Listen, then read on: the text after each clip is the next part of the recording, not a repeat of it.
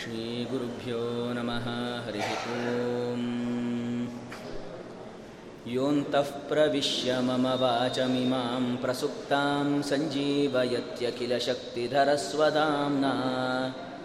अन्यांश्च हस्तचरणश्रवणत्वगादीन् प्राणान्नमो भगवते पुरुषाय तुभ्यम्। नमस्ते प्राणेशप्रणतविभवायावनिमगाः नमः स्वामिन् रामप्रियतमहनूमन् गुरुगुणा। नमस्तुभ्यं भीमप्रबलतमकृष्णेष्टभगवन्। नमः श्रीमन्मध्वः प्रदिशसुदृशन्नो जय जय। भवति यदनुभावात्येडमूकोऽपि वाग्मी। जडमतिरपि जन्तुर्जायते प्राज्ञमूलिः। सकलवचनचेतो देवता भारती सा मम वचसि निधत्तां सन्निधिं मानसे च। अस्मद्गुरुसमारम्भां टीकाकृत्पादमध्यगां श्रीमदाचार्यपर्यन्तां वन्दे गुरुपरम्पराम्। अर्थिकल्पितकल्पोऽयं प्रत्यर्त्यगजकेसरी व्यासतीर्थगुरुर्भूयात् अस्मदिष्टार्थसिद्धये। तपो विद्याविरक्त्यादिसद्गुणौगाकरानहं वादिराजगुरून् वन्दे हयग्रीवदयाश्रयान्। दुर्वादिद्वान्तरवये वैष्णवेन्दीवरेन्दवे श्रीराघवेन्द्रगुरवे नमोऽत्यन्तदयालवे। अनवद्यात्मचारित्रं वादिखद्योतभास्करं विद्यामान्यगुरुं वन्दे विद्याविद्योतभास्वरं सदा सुधापाटनबद्धदीक्षं सदा समुत्फुल्लमुखारविन्दं ಸದಾ ಬುಧಶ್ಲಾಘಿತಸಚ್ಚರಿತ್ರಂ ವಿಶ್ವೇಶತೀರ್ಥಂ ಪ್ರಣಮಾಮಿ ಭಕ್ತ್ಯ. ಓಷ್ಟಾಪಿದಾನನಕುಲೀದಂತೈಃ ಪರಿವೃತಾಪವಿಃ ಸರ್ವಸ್ಯೈವಾಚ ಈಶಾನಚಾರುಮಾಮಿಹ ವಾದಯೇತ್ ನಮಃ ಶ್ರೀಪಾದರಾಜಾಯ ನಮಸ್ತೆ ವ್ಯಾಸಯೋಗಿನೇ. ನಮಃ ಪುರಂದರಾರ್ಯಾಯ ವಿಜಯಾರ್ಯಾಯ ತೇ ನಮಃ. ಶ್ರೀಗುರುಭ್ಯೋ ನಮಃ. ಹರಿ ಓಂ. ಹರಿವಾಯುಗುರುಗಳಲ್ಲಿ ಭಕ್ತಿಪೂರ್ವಕ ಶಿರಸಾಷ್ಟಾಂಗ ಪ್ರಣಾಮಗಳನ್ನು ಸಲ್ಲಿಸಿ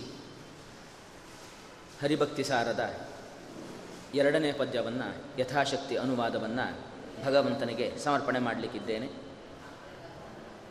ಕನಕದಾಸರು ದೇವದೇವ ಜಗದ್ಭರಿತ ವಸುದೇವಸುತ ಜಗದೇಕನಾಥ ರಮಾ ವಿನೋದಿತ ಸಜ್ಜನಾನತ ನಿಖಿಲ ಗುಣಭರಿತ ಅಂತ ಎರಡನೇ ಪದ್ಯದಲ್ಲಿ ಪರಮಾತ್ಮನ ಗುಣಗಳನ್ನು ವಿಶೇಷವಾಗಿ ಚಿಂತನೆಯನ್ನು ಮಾಡ್ತಾ ಇದ್ದಾರೆ. ಇಡೀ ಜಗತ್ತಿನ ಸೃಷ್ಟಿ, ಸ್ಥಿತಿ ಮೊದಲಾಗಿರತಕ್ಕಂತಹ ಎಂಟು ವ್ಯಾಪಾರಗಳನ್ನು ಕೂಡ ಭಗವಂತನು ಯಾವುದೇ ಅನಾಯಾಸವಾಗಿ, ಯಾವುದೇ ಆಯಾಸವೇ ಇಲ್ಲದೆ ಇರೋ ಹಾಗೆ ಭಗವಂತ ಜಗತ್ತಿನ ಪ್ರತಿಯೊಂದು ಕ್ರಿಯೆಗಳನ್ನು ಕೂಡ ತತ್ತದ ಅಭಿಮಾನಿ ದೇವತೆಗಳಲ್ಲಿ ನಿಂತು ಪರಮಾತ್ಮ ತಾನು ಮಾಡ್ತಾನೆ ಅನ್ನುವ ಅಂಶವನ್ನು ದೇವದೇವ ಎಂಬುವ ಶಬ್ದದಿಂದಾಗಿ ನಿರೂಪಿಸಿ ಜಗದ್ಭರಿತ ಅಣುರೇಣು ತೃಣಕಾಶ, ಅಣುರೇಣು ತೃಣಕಾಷ್ಟ ಪರಿಪೂರ್ಣ ಗೋವಿಂದ, ಭಗವಂತ ಸರ್ವತ್ರ ವ್ಯಾಪ್ತನಾದವ ಅನ್ನುವ ಅಂಶವನ್ನು ಜಗದ್ಭರಿತ ಎಂಬುವ ಶಬ್ದದಿಂದಾಗಿ ವಿವೇಚಿಸಿ ವಸುದೇವ ಸುತ. ವಸುದೇವ ಮತ್ತು ದೇವಕಿಯರು ತಾವು ಭಗವಂತ, ನೀನೇ ನಮಗೆ ಮಗನಾಗಿ ಹುಟ್ಟಬೇಕು ಅಂತ ತಾವು ಪ್ರಾರ್ಥನೆಯನ್ನು ಮಾಡಿದಾಗ ಪರಮಾತ್ಮ ತೋರಿಸ್ತಾ ಇದ್ದಾನೆ, ನನಗೆ ಅಸಾಧ್ಯವಾದದ್ದು ಯಾವುದೂ ಕೂಡ ಇಲ್ಲ ನನಗೆ. ನೀವು ಭಕ್ತಿಯಿಂದಾಗಿ ನೀವೇನನ್ನು ಕೇಳ್ಕೊಳ್ತೀರೋ ಅದನ್ನು ನಾನು ಕೊಟ್ಟೇ ಕೊಡ್ತೇನೆ. ಯೋಗಕ್ಷೇಮಂ ವಹಾಮ್ಯಂ ಅನ್ನುವ ಮಾತನ್ನು ತಾನು ಜಗತ್ತಿಗೆ ತಿಳಿಲಿಕ್ಕೋಸ್ಕರ ತಾನೇ ಮೂರು ಬಾರಿ ಮಗನಾಗಿ ಬಂದಿದ್ದಾನೆ. ಪೃಷ್ಣಿಗರ್ಭ ವಾಮನ ಮತ್ತು ಕೃಷ್ಣ. ಈ ಮೂರು ರೂಪದಿಂದಾಗಿ ಭಗವಂತ ತಾನು ಬಂದಿದ್ದಾನೆ. ಹಾಗಾಗಿ ವಸುದೇವಸುತ ಅಂತ ಚಿಂತಿಸಿ, ವಸುದೇವಸುತ ಅಂದರೆ ವಾಸುದೇವ, ಸತ್ವಂ ವಿಶುದ್ಧಂ, ವಸುದೇವ ಶಬ್ದಿತಂ ಅಂತ ಹೇಳೋ ಹಾಗೆ ಭಗವಂತ ಯಾವುದೇ ಸತ್ವ ರಜಸ್ತಮೋ ಗುಣಗಳ ವಿಕಾರಕ್ಕೆ ಒಳಪಡದವನು ಅಂತ ಚಿಂತನೆಯನ್ನು ಮಾಡ್ತಾ ಇದ್ದಾರೆ ವಸುದೇವ ಶಬ್ದದಿಂದಾಗಿ ಜಗದೇಕನಾಥ. ಎಲ್ಲ ಜಗತ್ತಿಗೂ ಕೂಡ ಪರಮಾತ್ಮ ಒಡೆಯನಾದವ. ವಿಶೇಷವಾಗಿ ಜಗತ್ತಂತಂತ ಹೇಳಿದ್ರೆ ಮುಖ್ಯ ಪ್ರಾಣದೇವರಿಗೂ ಕೂಡ ಪರಮಾತ್ಮ ಒಡೆಯ ಅಂತ. ಯಾಕೆಂತಂತ ಹೇಳಿದ್ರೆ ನಾವು ಈ ನಮ್ಮ ದೇಹ ಇರಬೇಕು ಅಂತಂತ ಹೇಳಿದ್ರೆ ಮುಖ್ಯ ಪ್ರಾಣದೇವರು ಬೇಕೇ ಬೇಕು ಅಂತ ನಾವು ಅಲ್ಲಿಗೆ ನಿಲ್ಲುವ ಸಾಧ್ಯತೆ ಇದೆ. ಯಾಕೆಂತ ಹೇಳಿದ್ರೆ ಅವರು ಉಸಿರಾಟದ ದೇವತೆ. ಶ್ವಾಸ, ಉಚ್ಛ್ವಾಸ ಮಾಡಬೇಕು ಅಂತಂತ ಹೇಳಿದ್ರೆ ಮುಖ್ಯ ಪ್ರಾಣದೇವರು ಇರಲೇಬೇಕು. ಹಾಗಾಗಿ ನಾವೆಲ್ಲಾದರೂ ಕೂಡ ಅಲ್ಲೇ ನಿಂತು ಬಿಟ್ಟರೆ ಅನ್ನುವ ನಿಟ್ಟಿನಲ್ಲಿ ಅಲ್ಲಿಗೂ ಕೂಡ ನಿಲ್ಲಬೇಡಿ ಜಗತೇಕನಾಥ ಅಂತಹ ಮುಖ್ಯ ಪ್ರಾಣದೇವರು ಕೂಡ ತಮ್ಮ ಮೂರು ಅವತಾರಗಳಲ್ಲಿ ಪ್ಲಸ್ ತಮ್ಮ ಮೂಲ ರೂಪದಲ್ಲಿ ಭಗವಂತನನ್ನೇ ಸ್ವಾಮಿ ಅನ್ನುವ ದೃಷ್ಟಿಯಿಂದಾಗಿ ತಾವು ಪರಮಾತ್ಮನನ್ನು ಯಾವತ್ತೂ ಕೂಡ ಸದಾ ನಮಿಸ್ತಾ ಇದ್ದಾರೆ ಅನ್ನುವ ತಾತ್ಪರ್ಯವನ್ನು ಸಂಗ್ರಹ ಮಾಡಲಿಕ್ಕೋಸ್ಕರ ಪರಮಾತ್ಮ ಜಗದೇಕನಾಥ ಹಾಗಾಗಿ ಅಲ್ಲಿ ವಾಯುದೇವರನ್ನು ತಗೊಂಡಾಗ ಅದೇ ಸಮಾನ ಕಕ್ಷೆಯಲ್ಲಿ ಬರತಕ್ಕಂತಹ ಬ್ರಹ್ಮದೇವರನ್ನು ಕೂಡ ಅವರ ಅಧೀನದಲ್ಲಿರತಕ್ಕಂತಹ ಸರಸ್ವತಿ ಭಾರತೀಯರನ್ನು ಕೂಡ ತಗೊಂಡ್ಬಿಟ್ರೆ ಪರಮಾತ್ಮ ಆ ಪರಶುಕ್ಲರು ಅಂತ ಇದ್ರಲ್ವ, ಅದರಲ್ಲಿ ಇಬ್ಬರಿಂದಲೂ ಕೂಡ ತಾವು ವಂದಿತ. ಪರಶುಕ್ಲರು ಕೂಡ ಪರಮಾತ್ಮನನ್ನೇ ನೀನೇ ಸರ್ವೋತ್ತಮ, ಪುರುಷೋತ್ತಮ ಅನ್ನುವ ಮನೋಭಾವನೆಯಿಂದಾಗಿ ತಾವು ಮುಖ್ಯ ಪ್ರಾಣದೇವರು ಭಗವಂತನನ್ನು ಹಗಲಿರಡು ಸ್ತೋತ್ರವನ್ನು ಮಾಡ್ತಾ ಇದ್ದಾರೆ ಅನ್ನುವ ಅಂಶವನ್ನು ನಮ್ಮ ಚಿಂತನೆಗೆ ಕೊಟ್ಟಿದ್ದಾರೆ. ಅನಂತರದಲ್ಲಿ ರಮಾ ವಿನೋದಿತ. ಇದನ್ನು ನಾವು ನಿನ್ನೆ ನೋಡಬೇಕಾಗಿತ್ತು. ಲಕ್ಷ್ಮೀದೇವಿ ಮಾತ್ರ ಅಲ್ಲ, ಪರಶುಕ್ಲ ತ್ರಯರು ಅಂತಂತ ಹೇಳಿದ್ರೆ ಸರಸ್ವತಿ ಭಾರತೀಯರು, ಅವರಿಗಿಂತ ಮೇಲಿರತಕ್ಕಂತಹ ಬ್ರಹ್ಮವಾಯುಗಳು ಇವರಿಬ್ಬರಿಗಿಂತ ಕೋಟಿ ಗುಣದಿಂದ ಅಧಿಕಳಾಗಿರತಕ್ಕಂತಹ ಗುಣದ ಗುಣಾಧಿಕ್ಯ ಇರತಕ್ಕಂತಹ ಲಕ್ಷ್ಮೀದೇವಿ ಏನಿದ್ದಾಳೆ, ಇವಳು ಪರಶುಕ್ಲರಲ್ಲಿ ಅತ್ಯಂತ ಮೇಲ್ಮಟ್ಟದಲ್ಲಿ ಇರತಕ್ಕಂಥವಳು. ರಮಾ ವಿನೋದಿತ. ಇಂತಹ ಲಕ್ಷ್ಮೀದೇವಿಯು ಕೂಡ ತಾನು ಸುಖವಾಗಿ ಇರಬೇಕು ಅಂತಂತಂತ ಹೇಳಿದ್ರೆ ಪರಮಾತ್ಮನೇ ನನಗೆ ಸ್ವಾಮಿ ಆಗಬೇಕು ಅಂತ ನಿನ್ನೆ ಸಮುದ್ರ ಮತರದ ಚಿಂತನೆಯನ್ನು ನಾವು ಮಾಡಿದ್ದೇವೆ.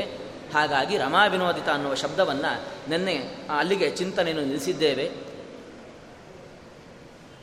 ರಮಾ ವಿನೋದಿತ ಅಂತಂತಂತ ಹೇಳಿದ್ರೆ ಕೆಲವೊಮ್ಮೆ ಲಕ್ಷ್ಮೀದೇವಿಯನ್ನು ಕೂಡ ಭಗವಂತ ವಿನೋದಕ್ಕೆ ಉಂಟೆ.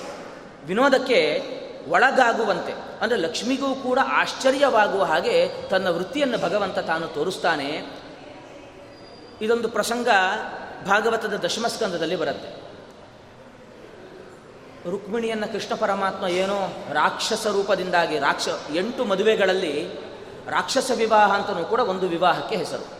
ಅಂದರೆ ಒಂದು ಪಕ್ಷ ಸ್ತ್ರೀ ಏನಾದರೂ ಕೂಡ ಇಷ್ಟಪಟ್ಟರೆ ಅಂದರೆ ಯಾರು ವಧು ಇರ್ತಾಳೆ ಆ ವಧುವನ್ನು ಹಾರಿಸಿಕೊಂಡು ಬಂದು ಮದುವೆಯಾಗತಕ್ಕಂಥದ್ದು ರಾಕ್ಷಸ ವಿವಾಹ ಅಂತ. ಈ ರೀತಿಯಲ್ಲಿ ಕೃಷ್ಣ ಪರಮಾತ್ಮ ಯಾರಿಗೂ ಕೂಡ ಇಷ್ಟವಿಲ್ಲದಿದ್ದರೂ ಕೂಡ ಆ ರುಕ್ ರುಕ್ಮಿಣಿಗೆ ಇಷ್ಟವಿತ್ತು. ಆ ರುಕ್ಮಿಣಿಯನ್ನು ಹಾರಿಸಿಕೊಂಡು ಬಂದು ಪರಮಾತ್ಮ ತಾನು ವಿವಾಹವಾದ ನಿತ್ಯ ಅವಿಯೋಗಿಗಳು ಯಾವತ್ತೂ ಕೂಡ ರಮಾನಾರಾಯಣರು ರಾಮಚಂದ್ರ ಸೀತೆ ರುಕ್ ರುಕ್ಮಿಣಿ ಸತ್ಯಭಾಮ ಕೃಷ್ಣ ಇವರಿಗೆ ವಿಯೋಗ ಅನ್ನತಕ್ಕಂಥದ್ದು ಯಾವತ್ತೂ ಕೂಡ ಇಲ್ಲ. ಅವರು ನಿತ್ಯ ಅಭಿಯೋಗಿಗಳು ಅಂತ ಅವರಿಗೆ ಹೆಸರು. ಹಾಗಾಗಿ ಏನೋ ರಾಕ್ಷಸ ವಿಧಾನದಿಂದಾಗಿ ಪರಮಾತ್ಮ ಕರ್ಕೊಂಡು ಬಂದಿದ್ದಾನೆ, ಆದರೆ ಲಕ್ಷ್ಮೀದೇವಿಯನ್ನು ಕೂಡ ಒಮ್ಮೆ ಪರೀಕ್ಷೆ ಮಾಡಬೇಕು ಅಂತ ಭಗವಂತನಿಗೆ ಅನ್ನಿಸ್ತಂತೆ. ಪರೀಕ್ಷೆ ಮಾಡೋದು ಅಂದರೆ ಇಡೀ ಜಗತ್ತಿಗೆ ತೋರಿಸಬೇಕಾಗಿದೆ, ಯಾವತ್ತೂ ಕೂಡ ಲಕ್ಷ್ಮೀದೇವಿ ನನ್ನನ್ನು ಖಂಡಿತವಾಗಿಯೂ ಕೂಡ ಬಿಡೋದಿಲ್ಲ. ನನ್ನ ಬಗ್ಗೆ ತಪ್ಪು ಅಭಿಪ್ರಾಯ, ತಪ್ಪು ಕಲ್ಪನೆ ಯಾವತ್ತೂ ಕೂಡ ಬರೋದಿಲ್ಲ ಅಂತ ಜಗತ್ತಿಗೆ ಪರಮಾತ್ಮ ತಾನು ತೋರಿಸಬೇಕಾಗಿದೆ. ಹಾಗಾಗಿ ರಮಾ ವಿನೋದಿತ. ರಮಯ ಜೊತೆಗೆ, ಲಕ್ಷ್ಮೀ ಜೊತೆಗೆ ಒಂದು ವಿನೋದವನ್ನು, ವಿನೋದದ ಒಂದು ನಾಟಕವನ್ನು ಪರಮಾತ್ಮ ಆಡ್ತಾ ಇದ್ದಾನೆ. ಕೃಷ್ಣ ಮತ್ತು ರುಕ್ಮಿಣಿಯರು ಏಕಾಂತದಲ್ಲಿದ್ದಾರೆ. ಆ ಸಂದರ್ಭದಲ್ಲಿ ಸ್ವಲ್ಪ ಕೃಷ್ಣ ಮುಖ, ಪರಮಾತ್ಮ ತನ್ನ ಮುಖವನ್ನು ಸ್ವಲ್ಪ ಸಪ್ಪಿಗೆ ಮಾಡಿಕೊಂಡಿದ್ದಾನಂತೆ. ರುಕ್ಮಿಣಿ, ಎಂಥ ಕೆಲಸ ಮಾಡಿದ್ದಿ? ಒಂದೊಮ್ಮೆ ನಿನ್ನ ಜೀವನವನ್ನು ನೀನು ಹಿಂತಿರುಗಿ ನೋಡು. ನೀನು ಮಾಡಿದ್ದೇನಾದರೂ ಕೂಡ ನಿನಗೆ ಸರಿ ಅನ್ಸತ್ತಾ? ಅಂತ ಕೇಳಿ ಮಾತನ್ನು ಪ್ರಾರಂಭ ಮಾಡ್ತಾ ಇದ್ದಾನೆ. ಯಾಕೆ ಅಂತಂತ ಹೇಳಿದ್ರೆ, ಬಲವದ್ಭಿಹಿ ಕೃತದ್ವೇಷ ನಿಷ್ಕಿಂಚನ ಜನಪ್ರಿಯ ಅಂತ ಕೆಲವಾರು ವಿಶೇಷಣಗಳನ್ನು ಕೊಟ್ಟುಬಿಟ್ಟು ನೀನು ತಪ್ಪು ಮಾಡಿದ್ದೆ, ತಸ್ಮಾತ್ ಪ್ರಾಯೇಣ ನೋಹ್ಯಾಡ್ಯಾ ನಭಜಂತಿ ಸುಮಧ್ಯಮೆ. ನಿಷ್ಕಿಂಚನ ವಯಂ ಶಶ್ವತ್, ನಿಷ್ಕಿಂಚನ ಜನಪ್ರಿಯ ತ ಜನಪ್ರಿಯ ತಸ್ಮಾತ್ ಪ್ರಾಯೇಣ ನೋಖ್ಯಾಡ್ಯಾ ನಭಜಂತಿ ಸುಮಧ್ಯಮೆ ಎನ್ನುವ ಒಂದು ಮಾತನ್ನು, ಅನೇಕ ಮಾತುಗಳನ್ನು ಕೃಷ್ಣ ರುಕ್ಮಿಣಿ ಮುಂದೆ ಇಡ್ತಾ ಇದ್ದಾನೆ. ರುಕ್ಮಿಣಿ ಯಾವತ್ತೂ ಕೂಡ ಜಗತ್ತಿಗೆ ಒಂದು ನಿಯಮವನ್ನು ತೋರಿಸ್ತಾ ಇದ್ದಾನೆ. ಜಗತ್ತಿನಲ್ಲಿ ಯಾರು ತುಂಬ ಬಲಿಷ್ಠರು ಅಂತ ಇದ್ದಾರೆ, ಅವರಿಗೆ ಆರ್ಥಿಕವಾಗಿ ಬಲಿಷ್ಠರಿರ್ಬೋದು, ಅಥವಾ ಸ್ಥಾನಮಾನಗಳಿಂದಾಗಿ ಬಲಿಷ್ಠರಿರ್ಬೋದು, ಅಥವಾ ಯೋಗ್ಯತಾ ಯೋಗ್ಯತೆಯನ್ನು ಆಧರಿಸಿ ದೊಡ್ಡವರಿರ್ಬೋದು, ಅಂಥವ್ರನ್ನ ಯಾವತ್ತೂ ಕೂಡ ಎದುರಾಕೊಳ್ಬಾರ್ದು. ದೊಡ್ಡ ದೊಡ್ಡ ಯೋಗಿಗಳನ್ನು ನಾವೇನಾದರೂ ಕೂಡ ಎದುರಾಕೊಂಡ್ವಿ ಅಂತಂತ ಹೇಳಿದ್ರೆ ನೋಡಿ, ಈ ಜಾಂಬವಂತ ಎಲ್ಲರೂ ಕೂಡ, ಸಾಂಬ ಇವರೆಲ್ಲರೂ ಕೂಡ ಸೇರಿ ಋಷಿಗಳಿಗೆ ತಮಾಷೆ ಮಾಡಲಿಕ್ಕೆ ಹೋಗಿ ಸ್ತ್ರೀ ವೇಷವನ್ನು ಹಾಕಿಕೊಂಡ್ರು. ಪುರುಷನಿಗೆ ಸ್ತ್ರೀ ವೇಷವನ್ನು ಹಾಕಿದ್ರು. ಅಯ್ಯೋ, ಯಾವ ಮಗು ಅಂತ ಇವಳು ಇಷ್ಟಪಡ್ತಾ ಇದ್ದಾಳೆ ಅಂತ ಯೋಗಿಗಳೊಟ್ಟಿಗೆ ಸರಸವಾಡಲಿಕ್ಕೆ ಹೋಗಿ ಕಡೆಗೆ ಇಡೀ ಯಾದವ ಕುಲ ನಾಶವಾಗುವ ಹಾಗೆ ತಾವು ಶಾಪವನ್ನು ಪಡ್ಕೊಂಡಿದ್ದಾರೆ. ಹಾಗಾಗಿ ದೊಡ್ಡವರ ಹತ್ರ ಯಾವತ್ತೂ ಕೂಡ ಅದಕ್ಕೆ ಹಾವಿನೊಂದಿಗನಾದರೂ ಕೂಡ ಸರಸವಾಡ್ಬೋದು ದೊಡ್ಡ ದೊಡ್ಡ ತತ್ವಜ್ಞಾನಿಗಳು, ಅಪರೋಕ್ಷ ಜ್ಞಾನಿಗಳು ಅಂತ ಏನಿದ್ದಾರೆ, ಅವರ ಮುಂದೆ ಯಾವತ್ತೂ ಕೂಡ ಸರಸಾಟ ಸಲ್ಲ. ಹಾಗಾಗಿ ದೊಡ್ಡ ಯೋಗ್ಯತೆ ಇರುವ ಜೊತೆಗೆ ಯಾವತ್ತೂ ಕೂಡ ನಾವು ಸರಸವನ್ನು ನಾವು ಮಾಡಬಾರ್ದು, ಅವರನ್ನು ಎದುರು ಎದುರುಗೆ ಹಾಕ್ಕೊಳ್ಬಾರ್ದು ಅಷ್ಟೇ ಅಲ್ಲ, ಯಾರು ತುಂಬ ದುಡ್ಡಿನಲ್ಲಿ ಸ್ಥಾನಮಾನದಲ್ಲಿ ಯಾರು ದೊಡ್ಡವರು ಇರ್ತಾರೆ ಜಗತ್ತಿನಲ್ಲಿ ತುಂಬ ದೊಡ್ಡವರು ಅಂತ ಇಟ್ಕೊಳ್ತಾರೆ, ಅವರನ್ನು ಕೂಡ ಎದುರಾಕೊಳ್ಬಾರ್ದು ಚಿಕ್ಕ ಪುಟ್ಟ ಶಾಸಕರು, ಗ್ರಾಮ ಪಂಚಾಯತಿ ಸದಸ್ಯರು ಇದ್ದರು ಅಂತಂತ ಹೇಳಿದ್ರೆ ನಮಗೆ ಆಗದಿದ್ದರೂ ಕೂಡ ಅವರನ್ನು ಎದುರು ಹಾಕ್ಕೊಳ್ಬಾರ್ದು ಯಾಕೆ ಅಂತಂತ ಹೇಳಿದ್ರೆ ನಾಳೆ ನಾ ಅವರಿಗೆ ಏನು ಮಾಡಲಿಕ್ಕೂ ಕೂಡ ಸಾಮರ್ಥ್ಯ ಇರುತ್ತೆ. ಒಂದು ಪಕ್ಷ ನಾವೇನಾದರೂ ಕೂಡ ತುಂಬ ದೊಡ್ಡವ್ರನ್ನ ಎದುರು ಹಾಕ್ಕೊಂಡು ಬಿಟ್ವಿ ಅಂತಂತ ಹೇಳಿದ್ರೆ ನಾಳೆ ಅವನು ಮೇಲ್ಸ್ಥಾನಕ್ಕೆ ಏನಾದ್ರು ಹೋದ ಅಂತಂತ ಹೇಳಿದ್ರೆ ನಮ್ಮ ಪರಿಸ್ಥಿತಿ ಯಾರೂ ಕೂಡ ಕೇಳೋರಿಲ್ಲ. ಹಾಗಾಗಿ ನನ್ನ ಪರಿಸ್ಥಿತಿಯು ಕೂಡ ಹಾಗೆ ಆಗಿಬಿಟ್ಟಿದೆ. ನಾನು ಎದುರಾಕೊಂಡಿರೋದು ಸಾಮಾನ್ಯರನ್ನು. ಇಡೀ ಜಗತ್ತಿನಲ್ಲಿ ಜರಾಸಂಧ ಅಂತಂತ ಹೇಳಿದ್ರೆ ಇಡೀ ಮೂರು ಜಗತ್ತಿನಲ್ಲೂ ಕೂಡ ನಡುಕ್ತಾರೆ ಆ ಜರಾಸಂಧನಿಗೆ ಕಂಸ ಒಳಿಯನಾಗಿದ್ದಾನೆ, ತನ್ನ ಇಬ್ಬರು ಮಕ್ಕಳಾಗಿರತಕ್ಕಂಥ ಅಸ್ಥಿ ಮತ್ತೆ ಪ್ರಾಸ್ತಿಯನ್ನು ಕೊಟ್ಟು ಮದುವೆ ಮಾಡಿದ್ದಾನೆ. ಜರಾಸಂಧನನ್ನೇ ತಡ್ಕೊಳ್ಳಿಕ್ಕಾಗೋದಿಲ್ಲ, ಅವನ ಜೊತೆಗೆ ಕಂಸ ಬೇರೆ. ಅವರಿಗೆ ಸಾವಿರಾರು ಜನ ಭೃತ್ಯರು ಆದ್ದರಿಂದಾಗಿ ಬಲವದ್ಭಿ ಕೃತದ್ವೇಷ ರುಕ್ಮಿಣಿ ಏನೋ ನಾನು ಎತ್ಕೊಂಡು ಹೋಗಿ ಬಂದಾಗ ನೀನೇನೋ ಪತ್ರ ಬರೆದ್ಬಿಟ್ಟು ಕೆಲವು ಸಲ ಹಂಗೆ ಆಗತ್ತೆ ಏನೋ ಮಾಡಿಬಿಟ್ಟಿರ್ತೇವೆ, ಕಡೆಗೆ ಅನುಭವಿಸೋದು ಯಾರು ಅಂದರೆ ನಾವೇ ಅನುಭವಿಸ್ತೇವೆ. ಬೇಕು ಬೇಕು ಬೇಕು ಅಂತ ಅಂದ್ಕೊಂಡ್ಬಿಡ್ತೇವೆ ಅಯ್ಯೋ ಹೀಗಿದ್ರೆ ಆಗ್ತಾನೇ ಇರಲಿಲ್ಲ ಅಂತ ಆಮೇಲೆ ಏನೇನೋ ನಾವು ಕತೆ ಹೇಳ್ಕೊಳ್ತೇವೆ ನಿನ್ನ ಪರಿಸ್ಥಿತಿಯು ಕೂಡ ಹಿಂಗೆ ಆಯ್ತಲ್ವ ರುಕ್ಮಿಣಿ? ಅಂತ ಹೇಳ್ತಾಳೆ, ಬಲವದ್ಭಿಹಿ ಕೃತದ್ವೇಷ. ಎಲ್ಲ ಬಲಿಷ್ಠರನ್ನು ಕೂಡ ನಾನು ಎದುರಾಕೊಂಡು ಬಿಟ್ಟಿದ್ದೇನೆ ಆಮೇಲೆ ನಿಷ್ಕಿಂಚಿನ, ನಿಷ್ಕಿಂಚನ ವಯಂ ಶಶ್ವತಿ. ಕೃಷ್ಣ ಹೇಳ್ತಾ ಇದ್ದಾನೆ ಹೋಲಿ ನನ್ನ ಹತ್ರ ಏನಾದರೂ ಕೂಡ ತುಂಬ ದುಡ್ಡು, ಹಣಕಾಸು ಫೈನಾನ್ಷಿಯಲಿ ನಾನು ಏನಾದರೂ ಕೂಡ ತುಂಬ ದೊಡ್ಡವನು ಅಂತ ಏನಾದರೂ ಕೂಡ ನಿನಗೆ ಭ್ರಮ ಇತ್ತೋ? ಈಗ ನಿಜವಾಗ್ಲೂ ಹೇಳ್ತೀನಿ ಕೇಳು. ನಿಷ್ಕಿಂಚನ ವಯಂ ಶಶ್ವತ್. ನಮಗೆ ಸ್ವಲ್ಪನೂ ಕೂಡ ನಿಷ್ಕಿಂಚನರು ಅಂದರೆ ಏನರ್ಥ ಅಂತ ಹೇಳಿದ್ರೆ ಬಡವರು ಅಂತ. ತುಂಬ ಒಂದು ಪುಡಿಗಾಸು ಕೂಡ ನನ್ನ ಹತ್ರ ಇಲ್ಲ, ಒಂದು ಬಿಡಿಗಾಸು ಕೂಡ ನನ್ನ ಹತ್ರ ಇಲ್ಲ. ಅಂತಹ ಬಡವರಾಗಿರ್ತಕ್ಕಂಥವ್ರ ನಾವು ನಿಷ್ಕಿಂಚನ ವಯಂ ಶಶ್ವತ್, ನಿಷ್ಕಿಂಚನ ಜನಪ್ರಿಯ. ಹಾಗಾಗಿ ನಾನು ಬಡವ ಆದ ಕಾರಣದಿಂದಾಗಿ ನನ್ನ ಹಿಂದೆ ಇರತಕ್ಕಂಥವ್ರು, ನನ್ನ ಹಿಂದೆ ಕ್ಯೂ ನಿಂತಿರೋರು ಇರ್ತಕ್ಕಂಥವ್ರು ಯಾರು ಅಂತಂತ ಹೇಳಿದ್ರೆ ನಿಷ್ಕಿಂಚನರೇ. ತುಂಬ ಬಡವರು ಅಂತ ಯಾರಿದ್ದಾರೆ, ಅಂತಹ ಬಡವರು ಮಾತ್ರ ನನ್ನ ಹಿಂದೆ ಜೈಕಾರ ಹಾಕಲಿಕ್ಕೆ ನಿಂತಿದ್ದಾರೆ. ನಾವು ಬಡವರು, ನಮ್ಮ ನನ್ನನ್ನು ಅನುಸರಿಸತಕ್ಕಂತಹ ಎಲ್ಲ ವ್ಯಕ್ತಿಗಳು ಕೂಡ ಬಡವರು. ಆದ್ದರಿಂದಾಗಿ ತಸ್ಮಾತ್ ಪ್ರಾಯೇಣ ನೋಖ್ಯಾಡ್ಯಾ ನಭಜಂತೆ ಸುಬಂಧ್ಯಮೆ ಹಾಗಾಗಿ ಜಗತ್ತಿನಲ್ಲಿ ಯಾರು ಆಢ್ಯರು ಅಂತ ಇರ್ತಾರೆ. ಆಢ್ಯರು ಅಂತಂತ ಹೇಳಿದ್ರೆ ಒಂದು ಲೆವೆಲ್ ಕಾಪಾಡ್ಕೊಂಡು ಮೈಂಟೈನ್ ಮಾಡ್ತಾ ಇರ್ತಾರಲ್ವ? ಅಂತಹ ಆಢ್ಯರು ದೊಡ್ಡ ದೊಡ್ಡ ದೊಡ್ಡ ದೊಡ್ಡವರು ಅಂತ ಅನ್ಸ್ಕೊಂಡಿರ್ತಾರಲ್ಲ, ಅಂತಹ ಯಾವ ಆಢ್ಯರು ಕೂಡ ನಭಜಂತಿ ಸುಮಧ್ಯಮೇ. ನಮಗೆ ನಾನು ಒಂದು ನನ್ನ ಒಂದು ಕಾಳು ಕೂಡ ಅವ್ರ ಹತ್ರ ಬೇಯೋದಿಲ್ಲ, ನನ್ನನ್ನು ಮೂಸಿ ಕೂಡ ಅವರು ನೋಡೋದಿಲ್ಲ. ಹೋಗಿ ಹೋಗಿ ಇಂತಹ ಕೃಷ್ಣನನ್ನು, ನೀನು ಕೃಷ್ಣ ನಿನ್ನನ್ನೇ ನಾನು ಮದುವೆ ಆಗಬೇಕು ನಿನ್ನನ್ನು ಬಿಟ್ಟರೆ ನಾನು ಈ ದೇಹ ನರಿನಾಯಿಗಳ ಪಾಲಾಗಲಿ ಅಂತೇನೋ ಪತ್ರ ಬರೆದ್ಬಿಟ್ಟು, ನಾನು ಕೂಡ ದಂಗ ಉತ್ಸಾಹ ಬಂತು, ನಾನು ನಿನ್ನನ್ನು ಕರ್ಕೊಂಬಂದ್ಬಿಟ್ಟೆ ಮದುವೆ ಆಗಿಬಿಟ್ಟಿದ್ದೇನೆ. ನೋಡು ನನ್ನ ಪರಿಸ್ಥಿತಿ ಹಿಂಗಿದೆ ಅಂತ ಹೇಳಿದಾಗ ಲಕ್ಷ್ಮೀದೇವಿ, ರುಕ್ಮಿಣಿಯು ಕೂಡ ಆ ಸಂದರ್ಭದಲ್ಲಿ ಕೃಷ್ಣನ ಮಾತಿನಿಂದಾಗಿಯೇ ಪ್ರತ್ಯುತ್ತರವನ್ನು ಕೊಡ್ತಾಳಲ್ಲ ಅದರಿಂದಾಗಿ ರಮಾ ವಿನೋದಿತ. ರಮೆಯ ಹತ್ತಿರ ಎಷ್ಟು ವಿನೋದವನ್ನು ಮಾಡಿದರೂ ಕೂಡ ಪ ಅಂದರೆ ವಿನೋದಪೂರ್ವಕವಾಗಿ ಮಾತನ್ನಾಡಿದಾಗ ಕೃಷ್ಣ ಪರಮಾತ್ಮನ ಮಾತನ್ನೇ ಸರಿಯಾಗಿ ಅರ್ಥೈಸಿಕೊಂಡು ಆ ಮಾತನ್ನೇ ಕೃಷ್ಣ ಪರಮಾತ್ಮನಿಗೆ ತಿರುಗಿಸಿ ಹೇಳ್ತಾ ಇದ್ದಾಳೆ, ಪರಮಾತ್ಮ, ನಿನ್ನನ್ನು, ನೀನು ಬಲಿಷ್ಠರನ್ನು ಎದುರಾಕೊಂಡಿದ್ಯಲ್ವ ನೀನು ನಿಷ್ಕಿಂಚನ ಅಲ್ವ ನೀನು ನಿಷ್ಕಿಂಚನ ಜನಪ್ರಿಯನಲ್ವ? ಯಾರು ಆಢ್ಯರೂ ಕೂಡ ನಿನ್ನನ್ನು ಬಚಿಸೋದಿಲ್ಲ ಅಲ್ವಾ? ಆದ್ದರಿಂದಾಗೆ ನಾನು ನಿನ್ನ ಹಿಂದೆ ಬಂದಿದ್ದೇನೆ ಅನ್ನುವ ಮಾತನ್ನು ಉತ್ತರವನ್ನು ಕೊಡ್ತಾಳೆ. ಹೌದಪ್ಪ ಕೃಷ್ಣ, ಬಲವದ್ಭಿಹಿ ಕೃತದ್ವೇಷ ನೀನು ಹೇಳಿರತಕ್ಕಂಥದ್ದು ಸರಿ ಆದರೆ ನೀನು ಈಕ್ವಲ್ಸ್ ಹಾಕಿದ್ರೆ ಬಲವದ್ಬಿಹಿ ಅಂತ ಹೇಳಿದ್ರೆ ಎಲ್ಲರನ್ನೂ ಕೂಡ ಎದುರಾಕೊಂಡಿದ್ದೀಯ ಅಂತಂತಲ್ವಾ ವಸ್ತುತಃ ಇದು ಬಲಿಷ್ಠವ ಯಾರು? ಕಂಸನಾಗಲಿ ಜರಾಸಂದನಾಗಲಿ ಇವರು ಜಗತ್ತಿನಲ್ಲಿ ಬಲಿಷ್ಠರು ಅಲ್ಲೇ ಅಲ್ಲ. ಜಗತ್ತಿನಲ್ಲಿ ಅತ್ಯಂತ ಬಲಿಷ್ಠರಾಗಿರತಕ್ಕಂಥವ್ರು ಯಾರು ಗೊತ್ತೋ? ಲಕ್ಷ್ಮಿಯ ಚಿಂತನೆ ನೋಡಿ, ಇಂದ್ರಿಯಗಳೇ ಜಗತ್ತಿನಲ್ಲಿ ಅತ್ಯಂತ ಬಲಿಷ್ಠವಾಗಿರತಕ್ಕಂಥದ್ದು. ಕಂಸನಾಗಲಿ ಜರಾಸಂದನಾಗಲಿ ಅವರೆಲ್ಲ ಅವರವರ ಜ್ಞಾನೇಂದ್ರಿಯ, ಅವರವರ ಮನಸ್ಸು, ಅವರವರ ಕರ್ಮೇಂದ್ರಿಯ ಮನಸ್ಸು ಹೇಗೆ ಹೇಳದೆ ಹೇಳುತ್ತೆ, ಆ ರೀತಿಯಾಗಿ ಕೇಳ್ಕೊಂಡು ಹೋಗ್ತಾ ಇದ್ದಾರೆ. ಹಾಗಾಗಿ ಜಗತ್ತಿನಲ್ಲಿ ಅತ್ಯಂತ ಬಲಿಷ್ಠವಾಗಿರತಕ್ಕಂಥದ್ದು ಯಾವುದು ಅಂತಂತ ಹೇಳಿದ್ರೆ, ನಮ್ಮ ಇಂದ್ರಿಯಗಳು, ನಮ್ಮ ಮನಸ್ಸು. ಆದರೆ, ಅಂತಹ ಬಲಿಷ್ಠವಾಗಿರತಕ್ಕಂತಹ ಇಂದ್ರಿಯಗಳಾಗಲಿ, ಬಲಿಷ್ಠವಾಗಿರತಕ್ಕಂತಹ ಮನಸ್ಸಾಗಲಿ, ಪರಮಾತ್ಮ ನಿನ್ನನ್ನು ಯಾವತ್ತೂ ಕೂಡ ನಿನ್ನನ್ನು ವಿಚಲಿತಲವನ್ನಾಗಿ ಮಾಡೋದಿಲ್ಲ. ಯಾವತ್ತೂ ಕೂಡ ಪರಮಾತ್ಮ ಇಂದ್ರಿಯಗಳ ಸೆಳೆತಕ್ಕೆ ಯಾವತ್ತೂ ಕೂಡ ಒಳಗಾಗಿಲ್ಲ. ಆದ್ದರಿಂದಾಗಿ ಅವನ ಹೆಸರೇನು ಅಂತಂತ ಹೇಳಿದ್ರೆ ಹೃಷಿಕೇಶ. ಹೃಷಿಕ ಅಂತಂತ ಹೇಳಿದ್ರೆ ಇಂದ್ರಿಯಗಳು. ಎಲ್ಲ ಇಂದ್ರಿಯಗಳ ಮೇಲೂ ಕೂಡ ಪ್ರಭುತ್ವ ಸಾಧಿಸಿರತಕ್ಕಂತಹ ವ್ಯಕ್ತಿ ಯಾರು ಅಂತಂತ ಹೇಳಿದ್ರೆ ಪರಮಾತ್ಮ. ಆದ್ದರಿಂದಾಗಿ ಜರಾಸಂಧ, ಕಂಸ ಇವರೆಲ್ಲರೂ ಕೂಡ ನಿನ್ನ ಮುಂದೆ ಅವರೆಲ್ಲ ಬಹಳ ಅಲ್ಪರು. ಆದರೆ ನಿಜವಾಗಿಯೂ ಕೂಡ ಬಲಿಷ್ಠವಾದದ್ದು ಯಾವುದು ಅಂದರೆ ಇಂದ್ರಿಯಗಳು. ಅಂತಹ ಇಂದ್ರಿಯಗಳು ನಿನ್ನ ಮೇಲೆ ಎಷ್ಟು ಆಕ್ರಮಣವನ್ನು ಮಾಡಿದರೂ ಕೂಡ ಇಂದ್ರಿಯಗಳು ಅಂತಂತ ಹೇಳಿದ್ರೆ ಇಂದ್ರಿಯದ ಅಭಿಮಾನಿಗಳಾಗಿರತಕ್ಕಂತಹ ದೇವತೆಗಳು, ಕೆಟ್ಟ ಇಂದ್ರಿಯದ ಅಭಿಮಾನಿ ದೇವತೆಗಳಾಗಿರತಕ್ಕಂತಹ ರಾಕ್ಷಸರು. ಇಂದ್ರಿಯಗಳು ಕೆಟ್ಟ ಅಂತಂತಲ್ಲ ಒಂದು ಇಂದ್ರಿಯಕ್ಕೆ ಅಭಿಮಾನಿ ದೇವತೆಗಳು ಕೂಡ ಇರ್ತಾರೆ, ಅಭಿಮಾನಿ ದೈತ್ಯರು ಕೂಡ ಇರ್ತಾರೆ, ಅಂತಹ ಯಾರೂ ಕೂಡ ನಿನ್ನನ್ನು ಮತಿಸ್ಲಿಕ್ಕಾಗೋದಿಲ್ಲ. ಒಂದು ದೃಷ್ಟಾಂತ ನೋಡಬೇಕು ಅಂತಂತ ಹೇಳಿದ್ರೆ ಪರಮಾತ್ಮನ ಒಂದು ರೂಪ ಇದೆ. ನಾರಾಯಣ ರೂಪ ಅಂತ. ಜಗತ್ತಿನಲ್ಲಿ ನಾವು ಉಪಾಸನೆಯನ್ನು ಮಾಡೋದಾದರೆ ಯಾವ ರೀತಿಯಲ್ಲಿ ಪರಮಾತ್ಮನ ಧ್ಯಾನ ಮಾಡಬೇಕು ಅಂತ ತೋರಿಸ್ಕೊಡ್ತಕ್ಕಂತಹ ರೂಪ ಯಾವುದು ಅಂದರೆ ಪರಮಾತ್ಮನ ನಾರಾಯಣ ಎಂಬತಕ್ಕಂತಹ ರೂಪ. ಈ ಇಂದ್ರಾದಿ ದೇವತೆಗಳೆಲ್ಲ ಒಂದು ಪ್ಲ್ಯಾನ್ ಮಾಡಿದ್ರಂತೆ. ಪರಮಾತ್ಮ ತಪಸ್ಸಿ ಕೂತಿದ್ದಾನೆ. ಹಾಗಾಗಿ ಅವ್ರಿಗೇನು ಅಂದರೆ ಯಾರಾದರೂ ತಪಸ್ಸಿ ಕೂತಾಗ ಆ ತ್ರಿಲೋಕ ಸುಂದರಿ ಯಾರಾಗಿರತಕ್ಕಂತಹ ಅಪ್ಸರೆ, ಮೇನಕೆ ಇವ್ರನ್ನೆಲ್ಲರನ್ನು ಕೂಡ ಕಳಿಸೋದು. ಕಳಿಸ್ಬಿಟ್ಟು ಅವರ ತಪಸ್ಸನ್ನು ಭಂಗೆ ಮಾಡತಕ್ಕಂಥದ್ದು. ಹೀಗೆ ಮಾಡೋಣ ಅಂದ್ಕೊಂಡು ಹೋದ್ರಂತೆ.